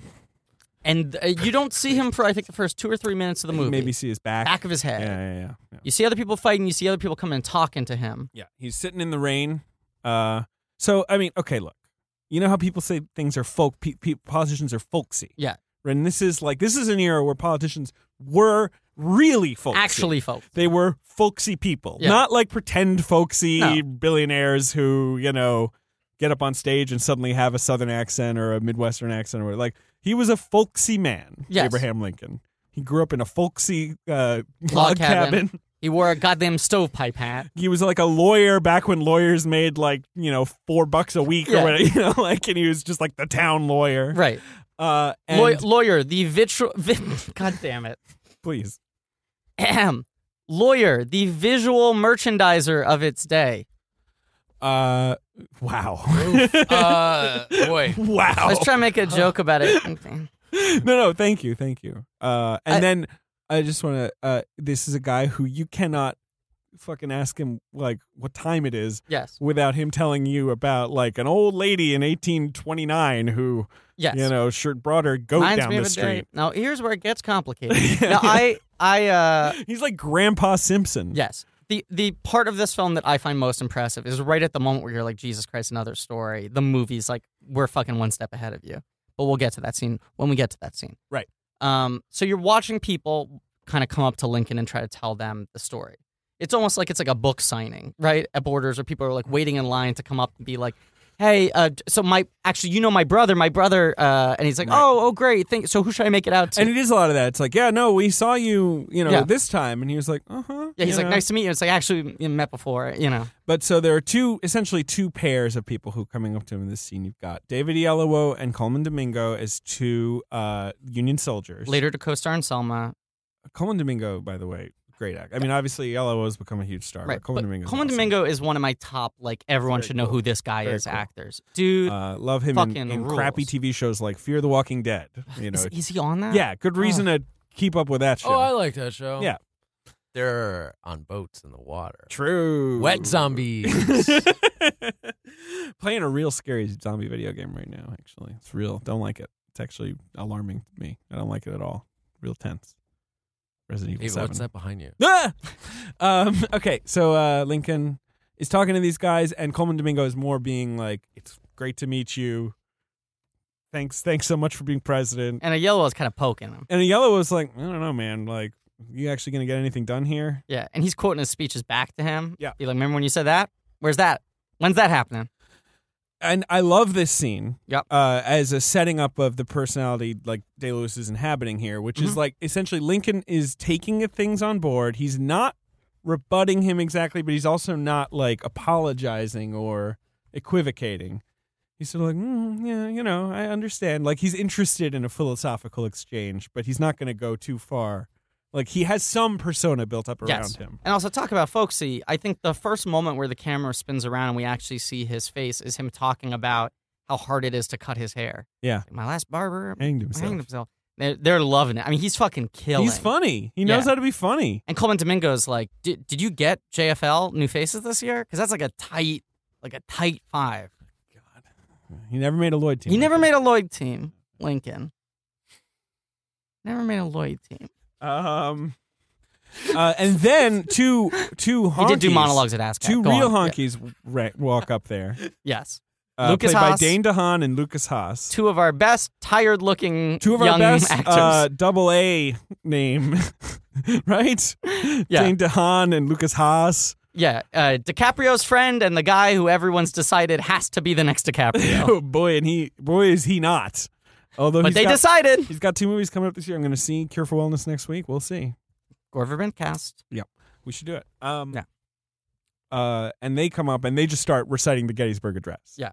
So They're like you know. mega fans. They're like the guy coming up to Shatner at the convention and being like, "Remember in episode 24?"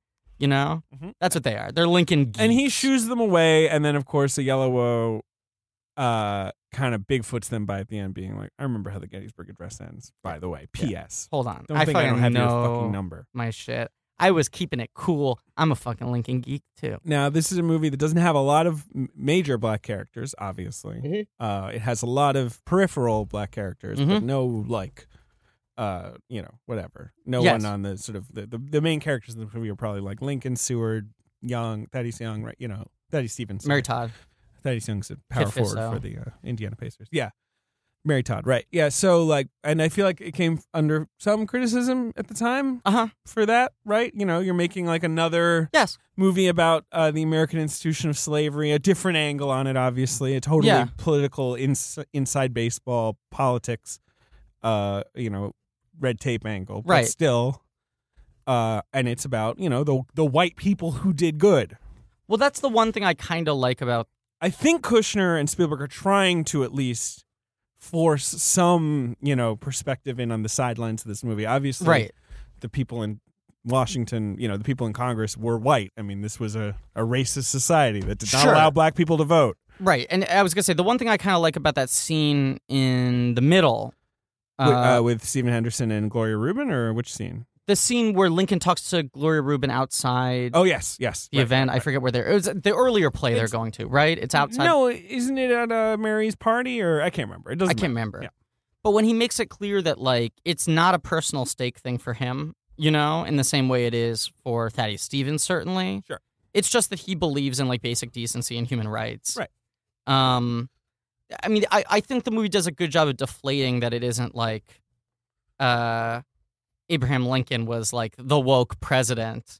Sure, But I it mean, was just like on a basic level, he was like, Why should anyone have less rights than anyone there- else? yeah. There's a lot of debate that still rages over. Yeah, what were Lincoln's real his politics? Because he's motivations, on the right. record earlier in his career as saying things where he's like, I don't really care about slavery, or like, Right. you know, I don't care about these institutions.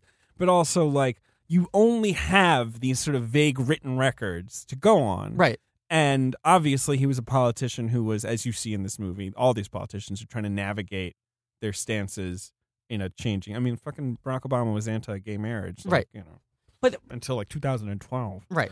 uh, you know, like But or this whatever. movie's kind of about that of like you That's have to what I'm choose saying. your battles, you have to pick the things you're going to fight, and in that scene he sort of says like, "Look, I'll be honest, with you, like on the level, I don't specifically care about black people," right. which is a kind of ballsy scene to put He's into a movie not- that's about Lincoln freeing He's not the slaves. someone who's right taking like the the like the American slaves on his back and is Right. like, I am your champion, right, But as Kushner has identified in Mhm. his you know million Lincoln biography Mhm. reading marathon, Lincoln did decide like, no, we have to get the Thirteenth Amendment into the Constitution. well, you I misspoke. I, will- think he decided now, now, now. But go Now, on. now, now, he Yeah. was cloaked in immense, clothed in immense power, and Yeah. he And a blanket. and a, and a couple blankets. Let's be honest, Right. blanket in every room. cloaked in a man's Lincoln, blankets. chicken in every pot, blanket in every room. Yeah. Um, he he just he was he decided to spend all his political capital Yeah. when he did not need to, Nope. and prolong the Civil War when he Mhm. did not have to Mhm. to do this. And so there is certainly some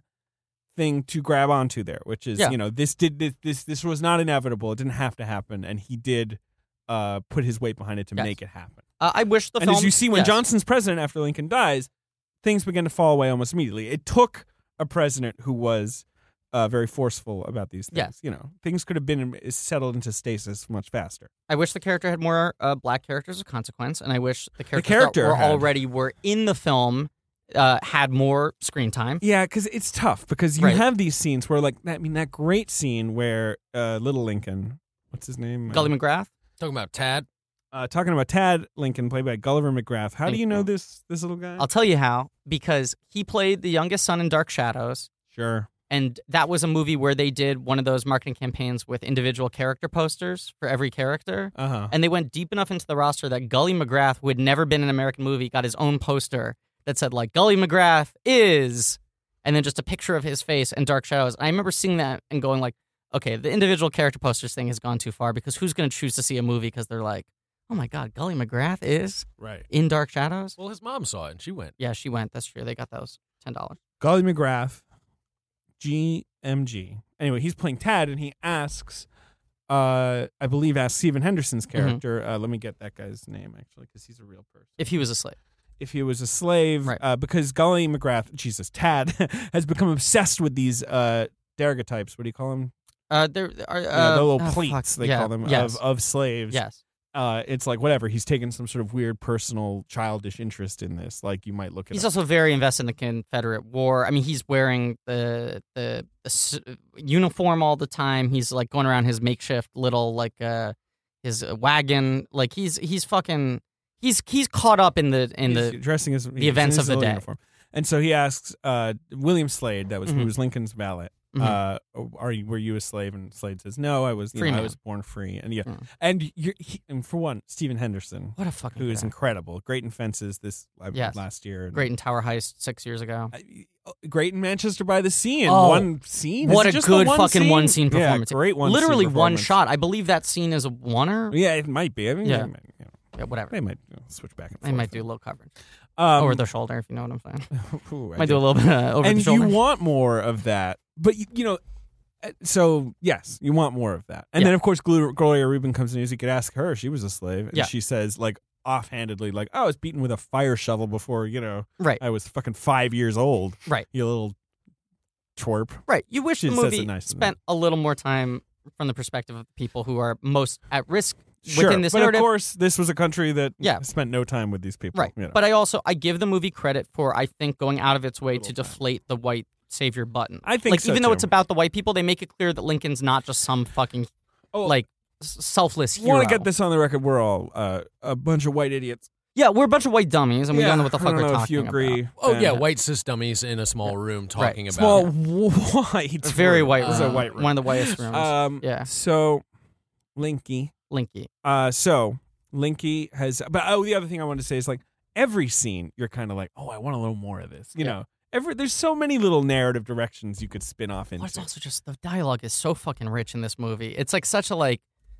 Um, I'll admit I so I, I saw this movie uh, in theaters when it came out. I kind of put off seeing it in the Oscar season because it was a broccoli movie, right? And I finally was like, okay, free day, movie's long. I'm gonna go see it now. And I went to go see it at Lincoln Square, and like 45 minutes in, the projector broke. oh man. Interesting. and they were like, "Yeah, we're not going to get it back up." It was in the big screen at Lincoln Square, and they were like, "Yeah, it's done. Here's your vouchers. You can go see it another day." right. And it was tough to then be like, "Fuck, I already watched the first forty minutes. Like, how am I going to go see it again?" So I put off seeing it for a while, um, and then uh, and then yeah, finally saw it in theaters later.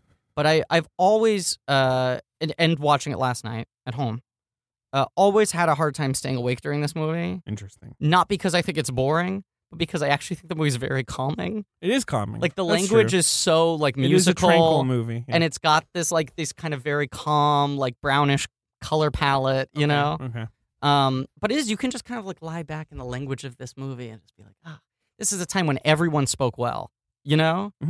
But also, it's Tony Kush. so Right. It's Yeah. Tony Kush writing a Everyone's time when everyone spoke got well, that so drink- it's that like Dan Kush, they got that dank Kush.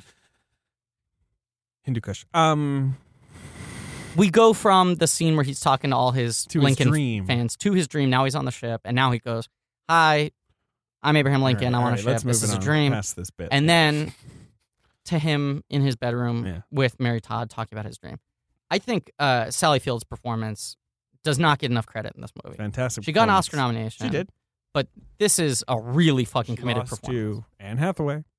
Yeah. I mean, Sally Field has two Oscars, so I don't know if she was ever. They weren't going to give her a third, but um, It's an excellent performance. Yes. Uh, it's very. Uh, it's unsettling, like you Yeah. know, or whatever. She's she's unsettling. she's playing a, a woman struggling with mania. Yeah, and you know, struggling with probably what you know would Bipolar just disorder? called maybe bi- but certainly depression. You Yes, know, and yeah. who had lost a child, and Yeah. you know, uh, But she's, you know, she's a hotly struggled with the the spotlight of Yes. being first lady. She's a hotly contested figure in history. There are a lot of different theories about her and about the nature of their marriage and all these different things. And so she has to play this sort of fulcrum point about all the questions in Lincoln's personal life, you know? Right. All the things that were kind of kept at bay. And uh, from like the first frame of her turning around, you're like, oh, this is a haunted fucking woman holding on by her fingernails, you know? Right. Um, definitely. yeah. Um, Without overplaying it, it's like this performance, it's, She's it's like a physically palpable It is. sort of And also, you only fragility. she. Well, she has the one scene obviously at the party, Yes. which is another good scene where she is kind of talking too long to, to Tommy Lee Jones to, to, to Thaddeus Stevens, Right. and Thaddeus Stevens is just kind of like nodding and grinning and being like, "Oh, here's the Mary Todd Lincoln I know so well." Essentially, you know, like she's kind of playing into his image of her. It's the Ronnie Blakely in Nashville scene where she can't stop doing the introduction. Oh my god. And uh but mostly her scenes are just confined to the bedrooms or Mhm. you know, right? Like she does she feels kind of locked the in. private life. She has that final scene I guess in the where they're in the carriage. Yeah. She you know, she's occasionally outside, but usually it just sort of feels like she's cooped up and like that's not helping anyone. Yeah. It's cold. and her husband's fucking hard to read. Like she's losing her mind, and he's just like, "Well, reminds me of a time," you know? Right. Yeah, no, he's well and he locks it all away and of course there's that one scene where he's like, "Look, I don't like that my kid's dead either, by the way." He unlocks the emotional gates. right. He does. He Yeah. does. But And- then he locks him again. He locks the gates. He doesn't talk like that. Yeah. Locks the gates. So who are your presidents? Poke. I remember uh, I I used to work the door at uh, Congress, and Garfield came in. I got caught up with his crew. That was bad. Okay. Start doing speedballs with Garfield. So Slid into my DMs like Giffield. so this is a- Back in bits on bits, baby. I hate it. Uh, so this is um a, a vignetti movie. Would you not agree? would agree. That's what I'm talking about. I don't mean this in any No, no, sort of no, you- negative enough way. of- we- it's you such a said it already. weirdly structured movie. No, it is. Oh my god. It's great though. Yeah. It's great. Yeah, but it's ballsy to be like, There's no yeah, there's no sense of straightforward progression. no, Lincoln says to William Seward, played by David S. David G. Strathairn. Strathairn. the only He's thing, so good. the only thing more enjoyable than watching one of his performances is saying his last name, Strathairn. Strathairn. I always feel good when I say his last name. if if Strathairn. if Tommy Lee Jones wasn't in this movie and Strathairn had maybe one more scene, Yeah. I think he could have been an Oscar nominee. Yeah. He's so good. Yeah. In this movie. Yeah, I mean, probably his best performance since the Spiderwick Chronicles. I would say. Fuck off. You piece of shit. He's great in the Spiderwick. I have Chronicles. not seen the I haven't either. either. uh so William Seward, his Secretary of State, Yeah. he's like, Man, man, Linky, Yeah. you sure you want a thirteenth amendment? We could Yeah. end the war. We can do one or the other. Yeah. And Lincoln's like, "Well, you know, you know, he's he's so non-committal Yeah. even, and then finally, He's like, what? What if I could get you an amendment that does both? finally he gets his whole secretary, uh, his whole cabinet together, Yeah. and they're all like, eh, I don't know, like should we do this? Should we do that? including Like, Jeremy Strong from The "Oh, Judge. You want me to go through? Want me Yeah. to go through Let's the talk about this cabinet. Bruce McGill Oh, the great Bruce McGill with the biggest beard you ever did see, Yeah. Secretary of War Stanton? big beard, big man. Who's mostly like he's got that great scene where he's like, all right, so we're shelling Wilming- Wilmington, yeah? And Abraham Lincoln's like, ah, two mice fell into a bucket of milk. And he's like, no, no, you're not going to do another one of these. Right. I was gonna say that's my favorite moment in the movie. I love that because at that point we're like he's forty. like, for fuck's sake. yeah, the movie's been going on for an hour, and forty-five minutes of those have been comprised of just three different stories. And he's just like, I can't fucking deal with I just love the image of someone yelling at Abraham Lincoln, essentially, like, shut up, you Yeah. gas bag, you Yeah. know, like, Yeah. stop it with this. it. That is one of the funniest moments I've ever seen in a drama. It is very funny. Also, Bruce McGill, uh, he brings it. Yeah. Bruce McGill, what did we just see him in where he plays? oh, he's in Elizabethtown. Oh right. as like the guy where they're like, Bruce McGill, don't let him near you. Yeah, and that man has poison coming out of his Yeah, pores. and then he shows up and he's like, "Where's the ketchup?" yeah, right um, there. Bruce McGill, uh, also uh, D Day from uh, Animal House. Uh, yes, It's just all I always find that so fascinating because he's like so fully reinvented himself as a rotund character actor. yeah. That's hard to remember that like that's where he started. I love Brucey. Love him. Uh, yeah, he you know what's he in Black? Hat? He usually plays like a cop or a, he's in Matchstick Collateral. Man, he's the guy they're conning. All right, so um, Joseph Cross. yes. Love Joseph Cross. He'd been in Milk a couple years earlier. a few He's years wide earlier. awake in this movie. I gotta say, he's giving John Hay. Oh yeah, yeah, right. Well, yeah, of course. a wide He's- awake He's performance. the wide awake boy, as we uh, we all But know. remember that time he was sleeping. He's doing the thing again. He, we could, he couldn't even wake up, and the movie's so wide awake. Great. Um, Jeremy Strong, as you mentioned, Right. from uh, The Judge. Right? And what else is he in? He's Uh, in. he he's was in, in Big Selma. Short. He was in Big Selma. Short. Yeah, he's a good character. Uh, who else you got? Dakin Matthews, who's also going to be in Bridge of Spies, Mm-hmm. who is Headmaster Charleston in Gilmore Girls. Uh-huh. He's who is uh, he's an asshole in both this and Bridge of Spies. In Bridge of Spies, he's the judge. Okay. You remember? the judge who's like, Yeah. you know, yeah, I know you're supposed to be his lawyer or whatever, Yeah. but stop being a lawyer, you what a jerk. good scene. Let's talk about Bridges. Um, great cabinet, and they agree. All Killer right, cabinet. Thirteenth Amendment, fine. Yeah. So then Lincoln goes to the conservative Republicans, Mhm. led by one of the the bleariest eyed what right like the most wet eyed actor there is in Hollywood today, Hal Holbrook. Yes. Is there anyone with wetter eyes than Hal Holbrook? Can I say something that might come off as Like, insensitive? Hal Holbrook could play an old bloodhound in a movie. Like without any makeup, you'd be like, "Oh, it's an old bloodhound." Oh, wait, actually, now that I'm closer, that's Hal Holbrook. Disney should do a live action remake of Fox and the Hound with Hal Holbrook. Um, What were you going to say? That's controversial. I, I, I, not controversial, but insensitive. Uh huh. I can't believe that guy's still fucking It alive. is crazy. How old is Hal? I think he's like 93 at this point, maybe. He is 91 years old. Hal Holbrook looks like someone who ran for like president in like 1956.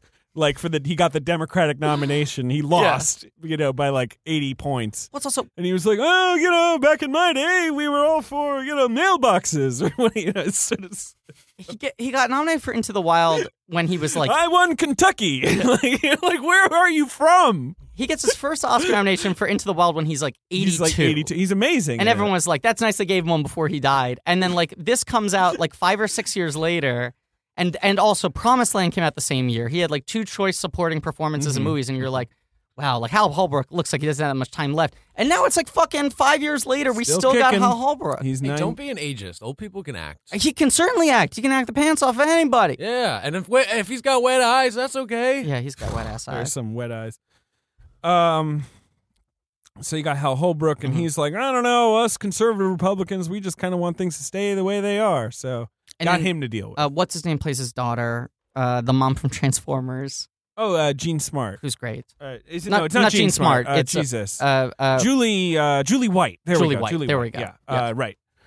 Um, so they're kind of like he's Lincoln is in- looking at all. We're taking in all his Mm-hmm. obstructions, right? Yes. His obviously the next obstruction is you got Jackie Earl Haley Mm-hmm. as the My vice- bad guy.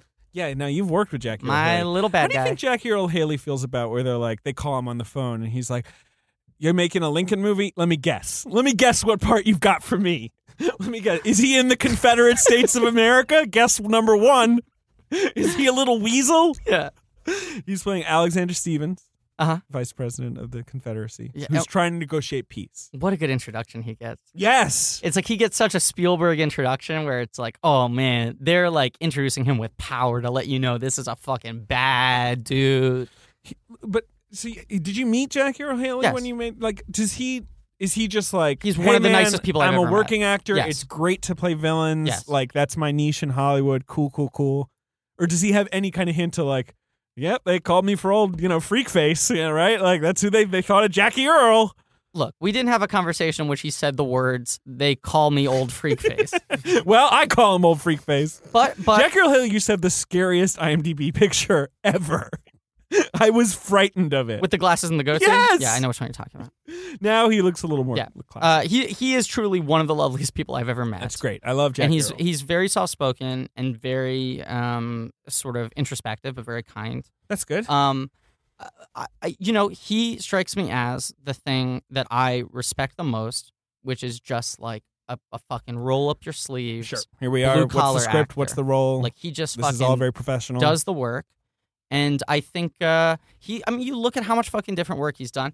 I think he gets cast a lot as uh, Weasley villains or psychopaths or whatever. Right. Because a lot of actors are too protective of their image to want to fully go yes, for it. of course, right. And, if- and and whereas Jackie Earl, that's his image. Right. Yeah. And you look at something like Little Children, and like very few people would have the courage to play a role like that with that much empathy Yeah. for a guy who's struggling while simultaneously being monstrous. Right. And so I think he has just not fought against that image Yeah. and allows himself to play that, also plays a variety of other roles. Yeah. Um, Love you, Jackie Earl. But he's certainly typecast in this. uh-huh. Uh, yeah. Okay, Love and- Jackie. Can't wait to punch him in the face. So in and then we've in Congress On we- camera, to be in clear, Congress, not we've, off camera, We've yeah, got the right. Democrats led by Peter McRobbie, Yeah. who I shouted out already, diaper man from The Visit, Yeah. who plays a, a big poopy diaper of a Yeah. man in this movie. Right. Talk about being typecast. That's a guy who every time they call him up, he goes, Let me guess, I'm going to throw a poopy diaper in someone's face. Let me. So you got a 14 year old. You want me to diaper Yeah. diaper face? All right. And then Lee Pace as Fernando Wood, former mayor of New York. Very handsome man. Lee Pace, very handsome, who plays. I mean, I think his first scene, he essentially is uh, saying words that I can't say on this podcast. Yep. Uh, to Congress, he's shouting them to the assembled congressmen. that's a weird part of this movie that almost makes it feel like, uh, um, especially now, like at the time this movie came out, Obama was in office. It felt like it was kind of like, okay, here's a pat yourself on the back movie about like, look how far we've come. Yeah, And now the movie, which is a period film, feels like some weird, like, some uh, thing to aim for. it's like a John Carpenter, like this is where we may be in ten years Sure, right, movie. right, Where right. in the Senate they're just like openly like dropping n bombs. Mhm. Uh, it's very it's very unsettling to see uh, people uh, throw those words around so casually with no guilt whatsoever. Just to be like, today I ordered a sandwich. You know, they're just like Yeah. saying things. Uh, just want to shout out a few other congressmen. Michael Stolbarg, Oh, the great as Michael uh, Sawyer. George Eamon. I want to point out when you Google any of the um, the congressmen these people are playing, the facial hair they m- always got it exact. Like you're looking at Stuhlbarg, you're like, really, all chin, Yeah. all the way to the cheekbones, Yeah. and nothing else. You Yeah. look at the, you're like, yeah, that's that's what that guy went for. Yeah, this Like, movie should have won a fucking Oscar. It was hard to shave. Yeah, you didn't have an electric razor Why not or just a disposable. let it go? You Well, 'cause know. you want to eat sandwiches. You don't Ah, want to get it's food in true. your You do face. want- well, I mean, sandwiches didn't really exist. We want to eat like stews. Yeah. Like, a lot of a broth. lot of a lot of stews. broths. Oh, for sure. Can I tell you what I would rock in this time, in this day and age, talking about this this conflict? I would go a a chin strap ZZ top beard. Hell yeah. You know what I'm saying? Oh, for sure. So no Yeah, yeah, yeah. mustache, so your your just mouth is all the open, way down. but all the Basically, way down yeah. to the belly button. I would just chop the fuck out of my face. Just so fucking chopped up. All right. Lightning bolts in your Congressman sideburns. Haas. Hell yeah. Uh, Congressman you've got Haas. wait. Uh, oh, Steven Spinella, right? Steven Spinella Yeah. as uh, Asa Litton. Yeah, yeah, yeah, Yeah. You know, so you got some congressmen, and Murderers then row. then you've got Tommy Lee Jones, Yes. Thaddeus Stevens. big TLJ, Yeah. not the Last Jedi. Tommy Lee Jones. Yeah. Uh, as Thaddeus Stevens, who is like the leader of the radical Republicans, who are basically Right. like, once we could be, you know, once we get the South, let's seize all the land and give it to black people. Yeah. You know, like essentially people who are like, let's have reparations. You know, when this is over, Yeah. they declared war on us; they should be punished, Right. which is not what happened. But let's let's not forget Thaddeus Stevens' biggest accomplishment, his most lasting legacy, which is being the man who makes John Travolta think that his wig collection is naturalistic. Now, Tommy Lee Jones, what's his hair situation? In real life, Because famously, when he won the Oscar for The Fugitive in 1994, the beginning of '94. cue ball. he was bald and he his first line upon getting the oscar was like i'm not bald this is for a role Right. um but in this movie he's bald Correct. in a lot of other movies he's been bald Uh, he's a man with tlj bald no, he's a man with very thin hair. I mean, I think what you see him have in uh, uh, what wasn't it something this year? Um, uh, oh well, the thing I'm fucking thinking of is criminal, but Jesus Christ, uh, he he's got a far back hairline and very thin hair. Yeah. and he sort of swoops it over back into the side, and I think that's his real hair. And I think uh, he is just uh, comfortable shaving his head entirely. tommy lee jones basically looked like this have you ever seen coal miner's daughter which is like one of his early roles I've never seen that. No. great movie Yeah. basically looks like thaddeus stevens in coal miner's daughter like he's an old craggy man he Yeah. always has been he's got a lot of character in his face I'll say watching this movie. I would say that he has what's like a big on. He's got the entire cast of Nashville to shout that back in his face. That's how many characters are in there. He's got shortcuts in his face, right? You're saying he's got an Altman Yeah, he's kaleidoscopic got an- ensemble yeah, picture. He's got a Prairie Home companion entirely within his face right, right. he- now. He's got a pret a That's how porte much- underneath each eye. If he just like cocks an eyebrow, you're like, oh, this. I just got told a whole story, right? Like, what a face! Yeah. This the face on this man. He should have won the Oscar. God damn it! No, he Yes. shouldn't have. Philip Seymour Hoffman should have won the Oscar. Oh, he's so good. He's it's tough because both Philip Seymour Hoffman and Christoph Waltz who were both nominated that year. Yeah. you're right. Philip Seymour Hoffman. this was notably the year. We're both kind of quasi leads, but like Yes. not quite in their movies. You know, like dominant, but not in all of the movie. If Yeah. that makes sense. but I think that's Feisai's number one best performance. And Yeah, now it's we tough. know that it's his, Synecdoche like maybe, the last but time he was it's gonna right up work. there. Uh, Synecdoche and, and The Master are the two for me. he's so good in The Master. Yeah. I- but put it this way, and I love. I think Christoph Waltz is a lot of fun in Django Unchained. I think I do he's too. great. I don't think he should have won another no. Oscar. Well, let's talk about That's the weird year where everyone was a winner. all five nominees had already won once Who were the others? or twice before. Uh, De Niro, who had won twice, was nominated for Silver Linings Playbook. Right, he wasn't going to win. Jones, who had won once, was nominated for Lincoln. Yeah. Philip Seymour Hoffman for The Master. Yeah. Christopher Waltz, Django Unchained, and then the fifth person would have been Alan Arkin for uh, Yeah, Argo. for Argo, go fuck yourself. Right. Argo, fuck yourself. right. They should have nominated John Goodman Yeah, they should have. if they were going to nominate John someone. Goodman's from never been Argo. fucking nominated. How's It's that outrageous. possible? It's outrageous. I mean, look, Arkin's fun in Argo. He's fun. Yeah, he's fun. It's not a great performance. Alan, more like Alan Argo. Or more like Alan Argo. He's fun in that movie. He's fun. He's having a good time. He's having a great time. I think he's really fun. That's not like a great performance. no, It's him showing up and like he's as good in Yeah. that as he is in Get Smart. He's fun in Yeah. Get Smart. he's he's an ornery old man. He's a consistent actor. yeah. He's, he He always is. shows up. He does his job well. I agree. anyway, I love TLJ in this movie. Yeah. How can I hold that all men are created equal? Where here before me stands stinking the moral carcass of the gentleman from Ohio, proof that some men are inferior, endowed by their maker with dim wits, impermeable to reason, with cold, cold pallid slime in their veins instead of hot red blood. You are more reptile than man, George, so low and flat that the foot of man is incapable of crushing you. that is the greatest line Yeah. Mic he drop. will ever deliver. Right. I was gonna say this. Kane he drop. literally calls someone a Cane lizard person on the floor of the House of Representatives. This movie's essentially what if Tommy Lee Jones did Jeff Ross's roast battle, and he fucking wins. You know, he beats Mike Lawrence handily. Um, I uh, I swear to what was I gonna say? Oh, the thought I kept having watching this movie is, God, I wish Tommy Lee Jones did more 3D films because that's a face You built just want, for 3D. You want to live in the. What about like an inner space film? But they don't go into Johnny Lee Jones. They just go in the crags. They go in it's just like they're climbing Mount Rushmore. Yeah. But it's just his craggy face. just underneath one of the eye bags. so you got old Crag Face McGee, and Crag Face. They one of have our to- finest living actors, Cragface. With McGee. Cragface, the problem is uh, Academy not- Award winner Cragface McGee. The problem is not that he wants to um uh stop the Absolutely 13th not. Amendment. He wants to go further. Yep. And he's on the record in Congress is saying, uh, I don't just believe in abolishing slavery, I believe in racial equality. He's You know, like I the think- Bernie Sanders of his time. Sure. Tear it all down. Um and so Lincoln's like too much, too fast. well, Lincoln just kn- you know, Lincoln's kind of staying out of it the whole time. Sure. But uh but you know, yeah, everyone else is kind of like, look, fucking hell, one thing at a time or whatever. Right. uh, he's the character I would, I'd say probably a lot of people watching the movie, yeah, like you say, identify with because you're like, you know, you're someone with more of a 20th Yeah, century it's got a outlook modern on perspective. things. Yeah, sure. Um, and uh, so his great moment is that he has to go before Congress and sort of, kind of like he's like, yeah, no, 13 amendment's fine, like you know, right? He has to sort of like whisper it under his breath, like Yeah. be like, I don't believe in racial equality. Okay. Yeah, yeah. And then everyone's like, why'd you do that? And he's like, you know, we got to do it. Like our president has Yeah. asked us to pass the 13th amendment, so we got to do it. He starts heckling. He does some amazing crowd work. He bites back at the Oh, audience. I mean, he's Todd Barry level crowd work. Yeah, Yeah, yeah. absolutely. And that's just him riffing. yes, He's just riffing. that's just, riff. but you It's know off the what? top of the dome. You guys can tell me what. Never made a Lloyd team. Never made a light. Did Maud?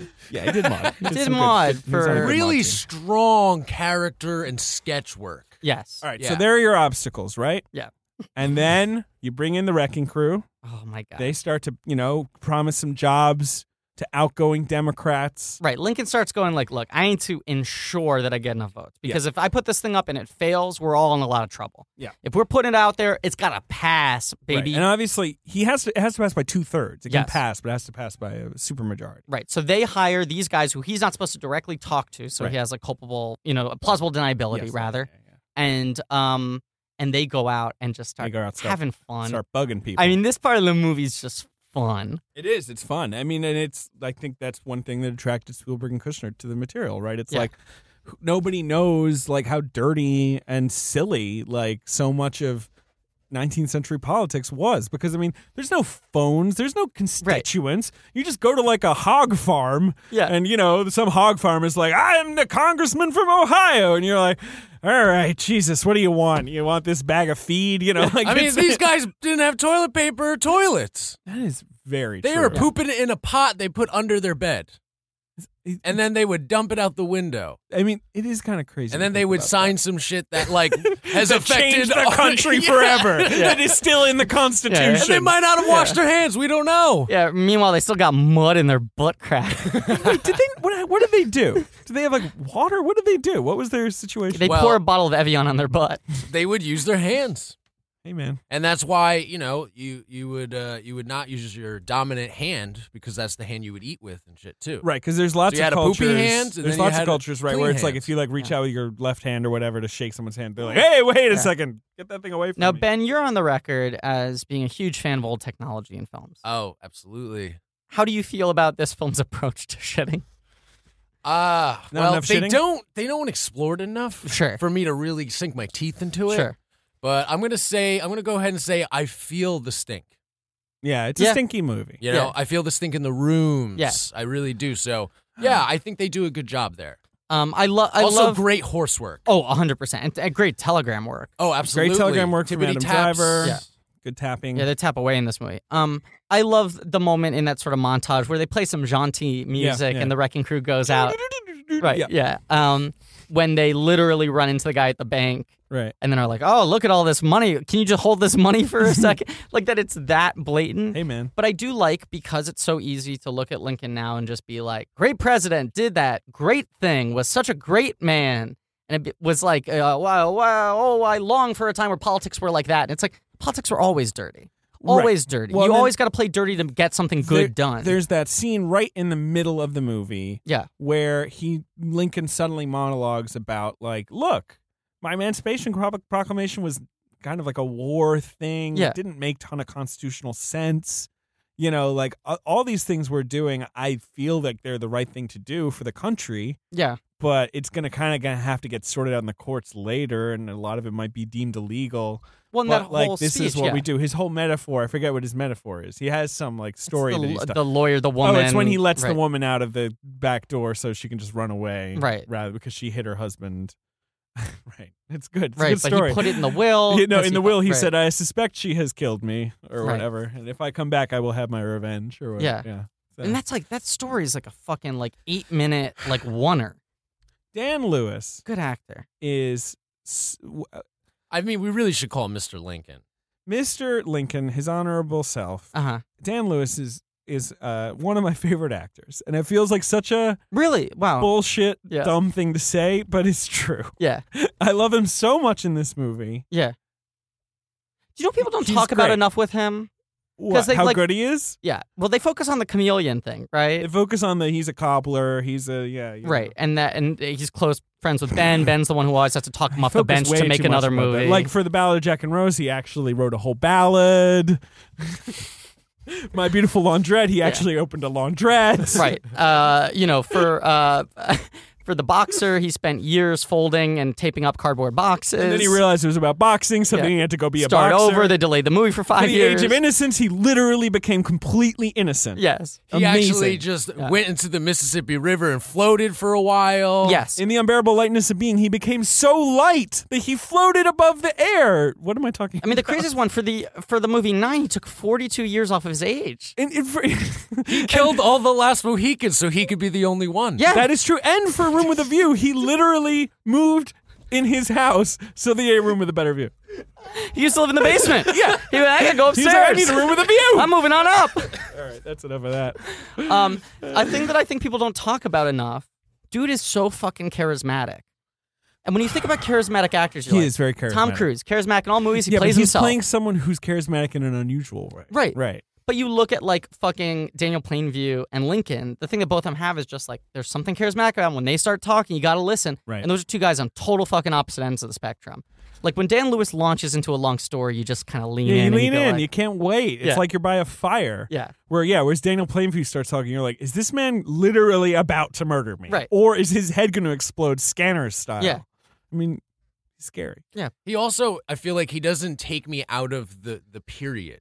No. Whereas like other actors, Yeah, it's it sort of seem- like, he seems- oh, it's that guy with like a Right. dumb Well, that's the fucking thing. stovepie Yeah. hat Right. on. If you see someone playing Abraham Lincoln, you're probably going to think like, "There's Ben Hosley as Abraham Lincoln." Like, I, I don't really think that's well, Abraham. That's Lincoln. not true. Ben really blended into that role. I'm gonna say Blended. it's true. Jesus Christ! What, the fuck- Blind, blind. what was the word I was looking for? I have no idea. I don't know. Um, Bended in. yeah, bended into. yeah, that he role. did bend it like Beckham. Um, so we we should we should uh just yeah. Is there other stuff you guys like? What do you guys like? We've we've talked about a lot of things. Oh, in this the, the movie. point I was gonna make was I like that people want to sort of uh, uh, uh, honeycoat the past and be like politics used to be pure, and it's like they're always fucking bad. Yep. You know. Sure. And you always had to do bad things to do great things. And right, and what he did was he like that's the thing. We we focus on these moments because he actually accomplished something Right. of measurable value, Right. Like to today, yes. he f- he made something so important that Ava DuVernay made a whole documentary about it just Yeah. last year. Yes.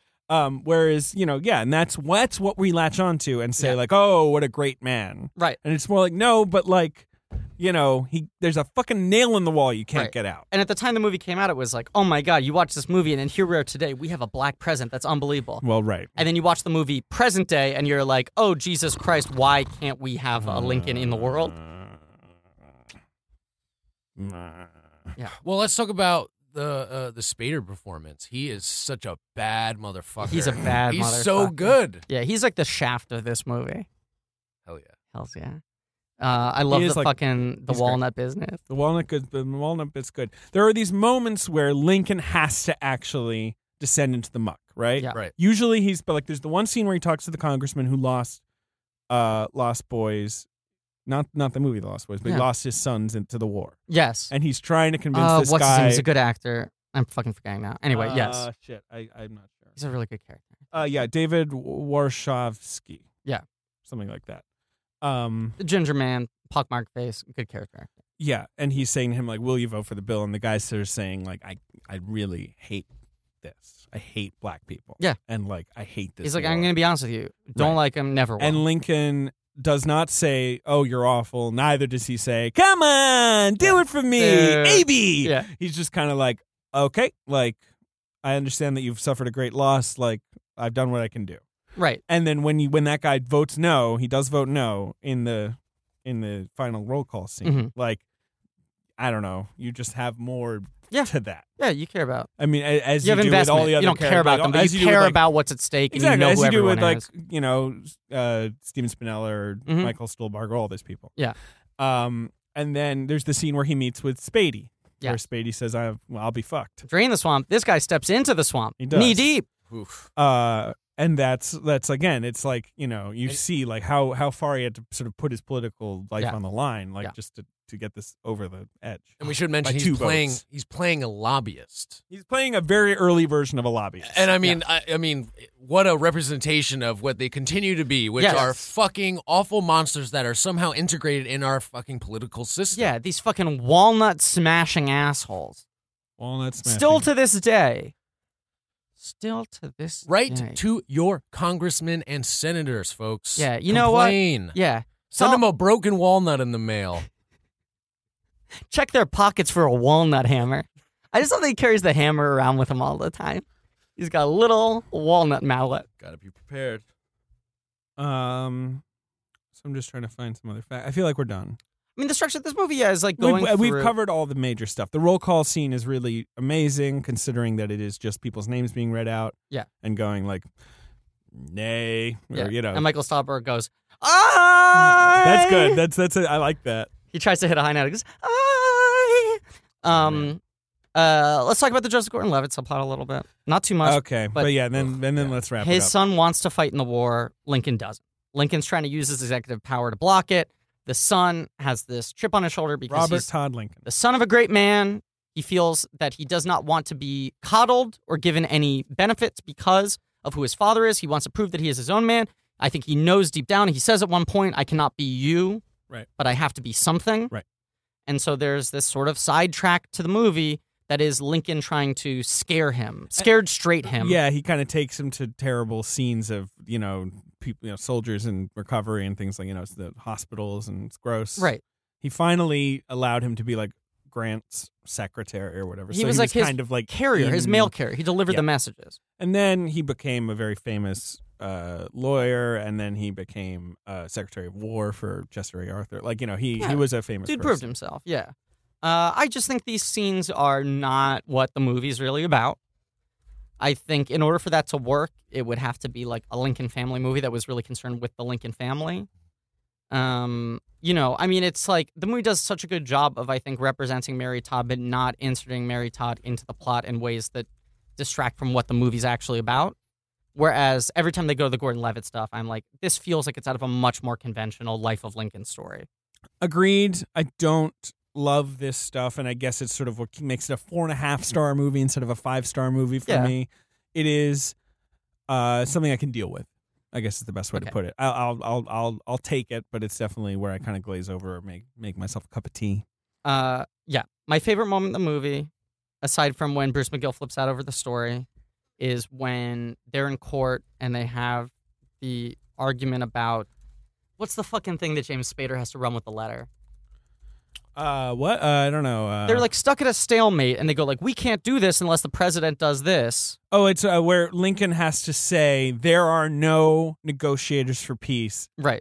Uh, and so Lincoln sort of fudges it by saying, like, as far as I know, there are none in Washington because they're in Virginia. Right, and what they're So trying what he's they're a- trying to do is uh, delay the hearing so that they don't even have to deal with it for a while. They're like, we have to postpone this. We can't even vote on the amendment unless we know. And then James Fair's like, I got a fucking idea. Writes it down word for word, runs it over to him. Joey Cross, Mm-hmm. the widest of awakes, follows right behind The him. whitest too. Okay. all right, Well, yeah, true, true that. Yeah. And then Jeremy Strong behind him, and this great scene where uh, it- uh, J- Joseph Cross is arguing that it's like an obstruction of power. Yeah.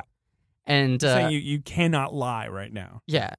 And Lincoln's like, listen to me, give me your hand. And he takes his hand, Yeah. and then he gives the letter to James Spader and is like, run this back. like, you great. think it's like he's going to grab his hand so he Right, can look say him in like, the eyes. An old mill with a Yeah. couple of mice and some Yeah. bucket of cream. And he's just like, I want to make sure your hands aren't available. occupied. Yeah. Right.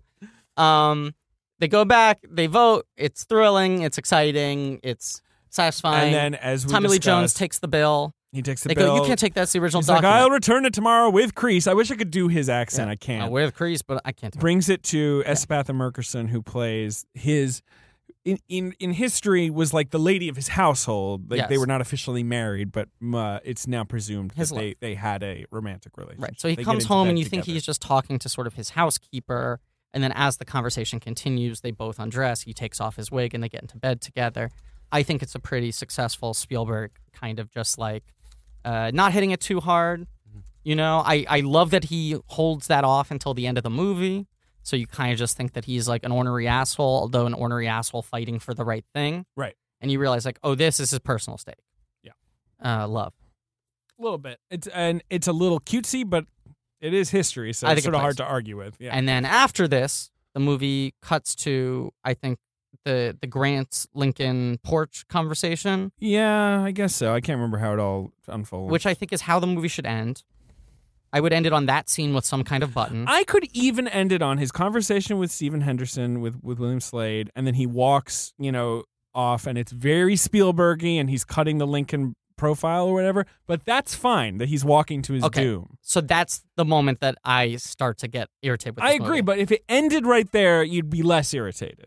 It's that it's that, and then you're like, then he went to the play. No, I'll be- bad news. I'll be honest with you. That's the moment where I threw up my hand. All right, well, I don't care. and I'll tell you what it is. Uh-huh. It's the three cuts back to Stephen McKinley Henderson looking at Lincoln and giving the like, man, what a great man. Maybe look." make it one cut. Right. He does three, and it's this moment of like, God, Look- what a hero. As if McKinley Henderson knows that the man's Okay, about to look, die. There's something to the fact I think to both for both Kushner and Spielberg that Mhm. like he did this and then died almost immediately after. Yeah. That's that's crazy. Yeah, here's And here- like it yeah. really was like he put his life on the line, it happened, and then he was literally shot for his political beliefs. Here's what I would do. That- Also cuz you know, uh, old Boothie was uh, Right. you know, a little that scene where they're talking in the cabinet, wacky. and then McKinley Henderson comes in and is like, "Hey, 7:30 play. We should get in the road." Yeah. And he's like, "Oh well, I must go, even though I'd rather be here."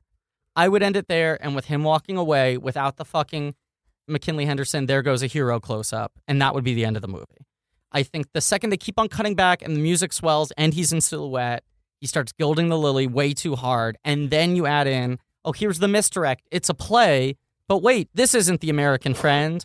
Oh, it's Gully McGrath singing a play. Right. Who? The kid from the Dark Shadows character All right, poster. enough, enough, enough. And then they tell him that he's dead, and then he cries, and then the scene of everyone in the bed. It's like a fucking. It's too yeah. much. And then and then you cut to after all this uh, hullabaloo, uh, a shot of him delivering his inaugural address from a Yes. few months ago, which is fine. I, I, I if you want to make that your little, It's the milk ending where you cut after his death to you. You gotta give him hope. That's fine. You and gotta like, give 'em hope. And it's such an image as well because it is like, as we've already heard with the Gettysburg Address, like most people can't even hear him. Sure. It's, you know, he's a he's a politics was a more reduced thing back then.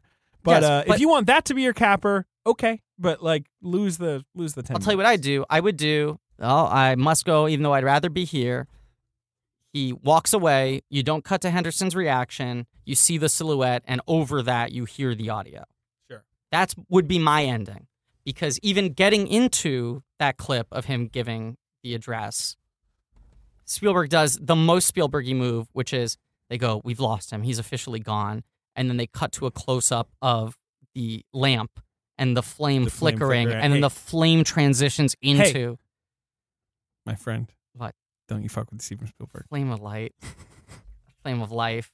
I get it. All right, let's play the box office game. I don't disagree with you. I just I think you maybe are uh, ten percent more angry about this. than I, I am. I think this movie's very good. I- I- Uh, that stuff always has prevented me from being able to love it. It's a great movie. It'd be in my top 10 of that year for sure. Uh, it was nominated for many Oscars. Daniel Day Lewis won Best Actor, the first actor Win directed by three. Steven Spielberg to win an Oscar. Is that that's insane? Isn't that crazy? that's very bizarre. Yeah. That was the first performance Steven Spielberg had directed that won an Wow. Oscar. Um, which is rude of the Oscars, but good to give it to Daniel Day. And yeah, it was his third lead actor Oscar. he's the only one to have three leads, and he's now tied with the most any male actor has had. Period. It was cool. He gave me a shout out in the speech. He did. Yeah. And he listed all your nicknames. I like know, it yeah. bit into most That of was us. They were weird. playing him off, and he yeah, was going it was like, I mean, it was like Okay. such an yeah, honor. "He's Box not Professor Box Krusty." office game. Box office game. Was that the one where he knighted, like he got knighted by Tilda Swinton? No, is that that is that the Meryl Streep gave him Meryl the Streep Oscar, writes and they him. made the joke about how he was supposed to play Margaret Thatcher and she was supposed to play Lincoln, and they Yeah, did a yeah. swap, and it was a Mm-hmm. great joke. He fucking killed it. He was really funny. Dennis Lewis is funny. All right, Funny so speech. Lincoln opens number 15 at the box office Number fifteen. Oh, oh, because it opened limited first week. on November 9th, 2012. It opens limited its first week, 11 screens, makes $85,000 per screen. Not not too shabby. Linky. Let's go to its first wide weekend. No. You want to do the limited weekend? Yes. I feel like in the past, when a movie's open on less than 100 screens, we go to the first wide. They're the same for crying out loud. It's just one of them has Lincoln in it. So let's just do the other one. We can do both. Tell me who's number 1. okay, so it's what, October 2012? November 9th, November 2012. Number 1 at the box office Okay. this week makes $88 million in its first weekend. Jeez. It is the 20th film in a series. Uh, it is the movie Skyfall. It is the movie Skyfall. Okay. Number two is an animated film. Animated picture. In its second weekend, makes 33 million, 93 total so far. What does it end up at? Uh, it ends up at uh, 189 domestic. Okay, so it wasn't a Pixar picture. I see it in theaters and love it. It's my best animated film of the year, I think. Really? Yeah. It's a DreamWorks? No. Did it did it win Best Animated Film at the Oscars? No, it lost to a v- very inferior Pixar film. Interesting. It lost to an inferior Pixar film. Hugely inferior. What do you consider to be an inferior Think about it, buddy. Pixar? I believe the last Pixar movie to win an Oscar. Brave? Yes. 2012. The other things about Paranorman was nominated. Mm. Such a good movie. He's going to do his OOO thing in a minute. Ended up at 100, 180, you said? 189, I think. CGI? Uh, yeah, and the sequel is coming, I believe. Oh, oh, oh, oh, Wreck It Ralph. Wreck It Ralph. I did the oh. love that movie. Yeah. Number three. You love Wreck It We've talked about it so many times in the podcast. Jesus Number Christ. three is from your man, uh, a director you like, who I like too, but I think is bad now. We discussed one of his movies briefly earlier. Tim Burton. Nope. Another director. Yeah, I like Tim Burton. Okay, I mean just not now. Same with this guy. I guess. Keep on poo pooing that miniseries, though. Yes, I do. It's a bad idea. That's a great idea. No, it isn't. Great idea. Uh, okay, he's bad now. I like him a lot. I still defend him. Do I defend this movie? I don't actually know what you think of this movie. It was nominated for I think a couple Oscars, maybe three total. Not too many, but you know, a couple big Oscars. Oh, it's a it's a drama. It's a grown up drama. It's a straight grown up drama. It's got some it's got some epic stuff in it, but it's not like uh, you know, a big fancy blockbuster. Budget you- was thirty one million dollars. and you hate it. I don't I've never seen it. I refuse to see this movie. Oh, you're against the very idea of the I movie. know that I can't handle it. I Okay. can't handle this movie. and what? This give me- movie has the one thing that I really try to avoid when I'm seeing movies. farts? No, I'm fine with farts. Give me the box office again. Uh, in its second week, it's making 14 mil, 47 so far, and it grosses 93 total. Wow, so that's Oh, good. Good performance for a drama. Nominated for two Oscars, including an acting Oscar. a supporting. Lead. A lead. Ninety. From a director you like and I like, but I think maybe The Shine's losing, you know, it's losing luster. When would you say the shine, the bloom came off the rose? Ooh, 2000. The last movie I really liked by him was in 2000. Uh, it's not Ang Lee. It's not Steven Soderbergh. No. I love Steven Soderbergh. I'm thinking about people who made good movies in 2000. Sure. Not really Scott. No. He Uh, made two movies in 2000. This director did? Yeah. So he pulled a Soderbergh the same year that did. Soderbergh pulled a He did. Soderbergh? Oh, oh, oh, oh, oh. It's a movie by Bobby Zemeckis. Correct. And it is called Flight. Yes. Have you seen it? Yeah, it's not great. Yeah. I don't love it. I think But there's some you good love- stuff in it. You like Bobby Z. I like Bobby but Z. a lot. Flight's not your cup of tea. No, I think Allied's much better. I think Allied's a wonderful film. Number four is the best picture winner of that year. Uh, Best Picture winner of 2012 is 12 Years a Slave? No. No, that's later. It's next. Uh, what beats Lincoln? The Artist? That's the previous year. Fuck. Argo. Correct. Ah, fuck yourself. Or go fuck yourself. Yeah. Which in its fifth week has made 85 mil on its way to 136 total. Yeah, wow. Domestic. Yeah, good play. Good play. Number five is a sequel starring an actor we discussed who was not in Lincoln, but could have been. I mean, you know, he, we- he was almost in Lincoln. Oh, Liam Neeson taken two? Taken two. Okay. Four million. 131 million. It makes 139 Is domestic. it two? Is it T O O or is it the number two? It's the number, Number. two, unfortunately. Should win. The premise of Taken Two is unbelievable, and the movie drops the ball so hard. But it's like the best concept for an action sequel that anyone's ever had. uh, yeah? Yeah. Why? Well, Taken One is like they kidnap his daughter. He has to kill a bunch of like nameless, faceless. Yeah, yeah, yeah. You know, Right. like What's taken two? uh, Taken Two opens with the father of all the people he killed in the Oh, right, first movie. right. Being like, God It's damn Rod it! Servega, and they're like, we finally found an image of the man, and he looks, and it's essentially a movie about the collateral damage of all these like undeveloped characters who just get killed by action heroes. Um, and he like they're burying like all his nephews and like sons and everything, and he looks at the picture and he's like, I'm going to find him. And it's essentially retribution for all the people Liam Neeson killed trying to get retribution for his daughter in the first movie. Like it's all the guys in action movies that are just like, ah, It's- ooh, good," it's like, almost a movie about like moral gray area and how everyone's a villain to someone else, and then it that's sort of interesting. drops the ball halfway Ah, through. that's too bad. Uh, Bad and then- director, and- Olivia Megaton, bad director. And the next weekend, when S- Lincoln goes wide, it jumps to number three. it does like twenty, Uh, it does 21. and then it Uh, goes up the following weekend. Lincoln had a great run. it did 121. 21, 80 25, domestic, and then uh, it 179? makes 182 domestic. It's insane. It makes drama, that's insane. 275 worldwide. Yeah. Great, great total. So th- I think the rights had been in Paramount for a while, and Brad Gray didn't want to make it because he was like, "Look at Amistad. Amistad like tapped out at a pretty small number. This is you doing the same thing. It's going to be another Amistad." But you know, you know, got that Oscar buzz. It had Daniel D. Uh, But he talked about how he was like he couldn't get this movie yeah, made. they were afraid it would be another Amistad. Like Yeah. literally, the producers Yeah. were like, "I don't want to give you more than like forty million dollars for And it- this because it could be another Amistad." like one of the five most successful dramas of the last 10 years. Linky. Uh, and so the the other the movies in the top ten in the top five that week are Skyfall, Wreck-It Ralph, Flight. But the number one movie that week was the final film in a five film young adult saga. Uh, Twilight Saga Breaking Dawn Part 2. What was its opening weekend gross? Please, I ask you, I 100 beg. 154. 141. Yeah. You overshot. I but overshot. What the fuck? Yeah, those movies uh, did very, very well. 141 million dollars like it's not like hunger games where you could tell enthusiasm was waning by mockingjay part two like Right. they- they start like that's crazy Didn't the second one make 160 something opening weekend? it's possible Yeah. um, Yeah, uh, no, uh, the, the 142 for New Moon, 141 for Breaking Down Part 2, 138 for Breaking Down. Like they very consistent. Eclipse weirdly opens only to 64. But it was a five day. It opened on yeah, Wednesday. right, right, right, I remember seeing uh, uh, what's the second one's New Moon. right. Uh, correct. I saw that midnight. That's like the real boring one. yeah, that one fucking blows. But I saw that uh, midnight uh, opening night because I'm ride or die case too, and especially was at that time. Yeah. And uh, the the level of excitement and fanaticism in that theaters, it was like it was like watching like man. the Beatles play Ed Sullivan. For for like three glorious years, that was the thing. When the Summit Entertainment logo came up, Oh, Jesus. the logo for the studio that produced the movie, the, the applause was so thunderous and screaming. And I turned to my friend and went, "I will never get that response to anything I do in my entire life. No one will ever be as You excited never know. about something I do as they are by the Summit Entertainment logo. Yeah, Limp Biscuit also got a round of applause like that too. Let's take it easy. Anyway, that's Lincoln.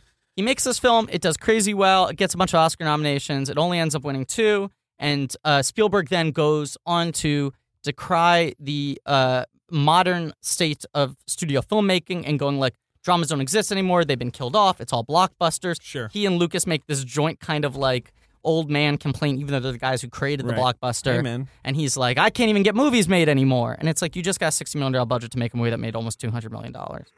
Um, That's what I say to that. Yeah. Uh, but yeah, it's true. He does start to grouse. What What do you want, Ben? Oh, I've got just two things before we you got wrap two up. things. Go for Mhm. it. All right, so um, this movie, the thought I had was this is definitely going to be played in history classes. yes, This is like a history class movie, but I think it's a really good one. I, w- I was thinking that too while watching this. I was like, would I be excited if this came on in a history class and was like, oh wow, this is better than I expected a movie I'm watching in history class to be. Um, like I remember, Glory was the one. Yeah. That's what stands out in my mind. Sure, sure. I- classic history class. I, I yeah, this is certainly a much better Wow. movie. Yep. I do think uh, that probably also goosed the box office. I feel like this is a movie where like a lot of field trips happen. Oh, sure, yeah. You know, What's the other thing? But no, I just want to say so. Um, with that, you Mhm. can also play this podcast at your school or for your Yes. for your Yes. students. A hundred percent, Um, yes. Absolutely, it's really educational. So Right. maybe as like, like even like build it into the lesson plan. A Play the hundred percent. movie, then play the podcast. Yeah. History teachers that listen to the show. And look, people have been talking a lot, asking us about when merch is going to be available. We're still working on it. We're having a lot of problem with offshore manufacturers. But Ben, there is a um like a blank check lesson plan. Like Oh, there's yeah. a package you Mm-hmm. Mhm. can buy. Sure. It's all paper materials and then uh, cassette tapes. It comes in a, a big clamshell like Muzzy. And uh, All right, I it's, gotta wrap it's this how up. to teach along with blank check, Yep. using it as a, Yep. as an educational tool in the So classroom. look All right. forward to that. Okay, last thing. I'll wrap it up Please, quickly. please. Uh, I'm so hungry. No, all right. I don't know why I came across this when I was looking in like IMDb's dumb oh, but like qu- quick pause before I forget. We forgot to mention that Chet Hayes is in Kingdom of the Crystal Skull. Is he? the scene with, with the motorcycle chase where they end up in the library of the college and they land at the desk of a kid who's working and he's Uh-huh. like uh, professor jones about that question Mm-hmm. and he gives him the note and then the joke is that like he's doing homework Okay. okay. that's chet hayes Well, listen, I don't know why it was in the I'm sorry, I'm IMDb just fucking so hungry all facts of a trivia thing, Sure. but it mentioned Colin Hanks and said that uh, their family is related to Lincoln. So Tom Hanks, our national treasure boy, what is related to Lincoln. Yeah. Well, it might not be Tom Hanks because it might be Colin Hanks' mother. That's all. oh that's I have no idea. No, True. it says it says Says- Tom it Hanks does says this says Tom Hanks. okay says Tom Hanks. It's just funny that He's you led with related to Colin Lincoln's. Hanks. He's related to Lincoln's mother. yes. His Yeah. mother Nancy Hanks is related to Lincoln distantly, and uh, that's cool. that's very cool Uh, So that's my history lesson, and again, that would be in the lesson plan. well Okay. that So has hungry. been our episode on lincoln uh huh. uh, tune in next week when we're discussing bridge o spies Oh, more like great movie. i'm so excited More like the best fucking movie. it's the best fucking movie. Spoiler alert! I already watched Bridge of Spies, uh, and it's the best. i just bought the blue the other day can't wait to spin that bought it This- on eTunes, but uh, so good. Well, I got the blue, so I could also get that digital copy. You know what I'm saying? Get Of you a course I know purchase that what can do you're saying. both. Yes, I know. I just, but I needed that Bridge of Spies right now. I was Yeah. like, Yeah, but I want to be able to look at that plastic case. I want that Amray case. You know what I'm saying? yeah, but I wanted every time I opened my Apple TV to see Tom Hanks's face in, surrounded by the American and Soviet flags. Look, you're making it sound you're making a sound argument, and this is the whole point of Bridge of Spies. It's the gray area of morality. It's which which is the better purchase for how to own Bridge of Spies in your collection, physically or digitally. Who knows? Things are not this black and white. We will discuss that film next week. I'm very excited. David's very excited. Ben I'm is really checking his excited. phone. Um, thank you all for listening. Yep. Please remember to rate, review, subscribe. Check out the Reddit backslash r backslash blankies. Um, and and as always, Uh-huh. now, now, now, now, now, now, now, now, now. It's better. It's better. It got a little better, right?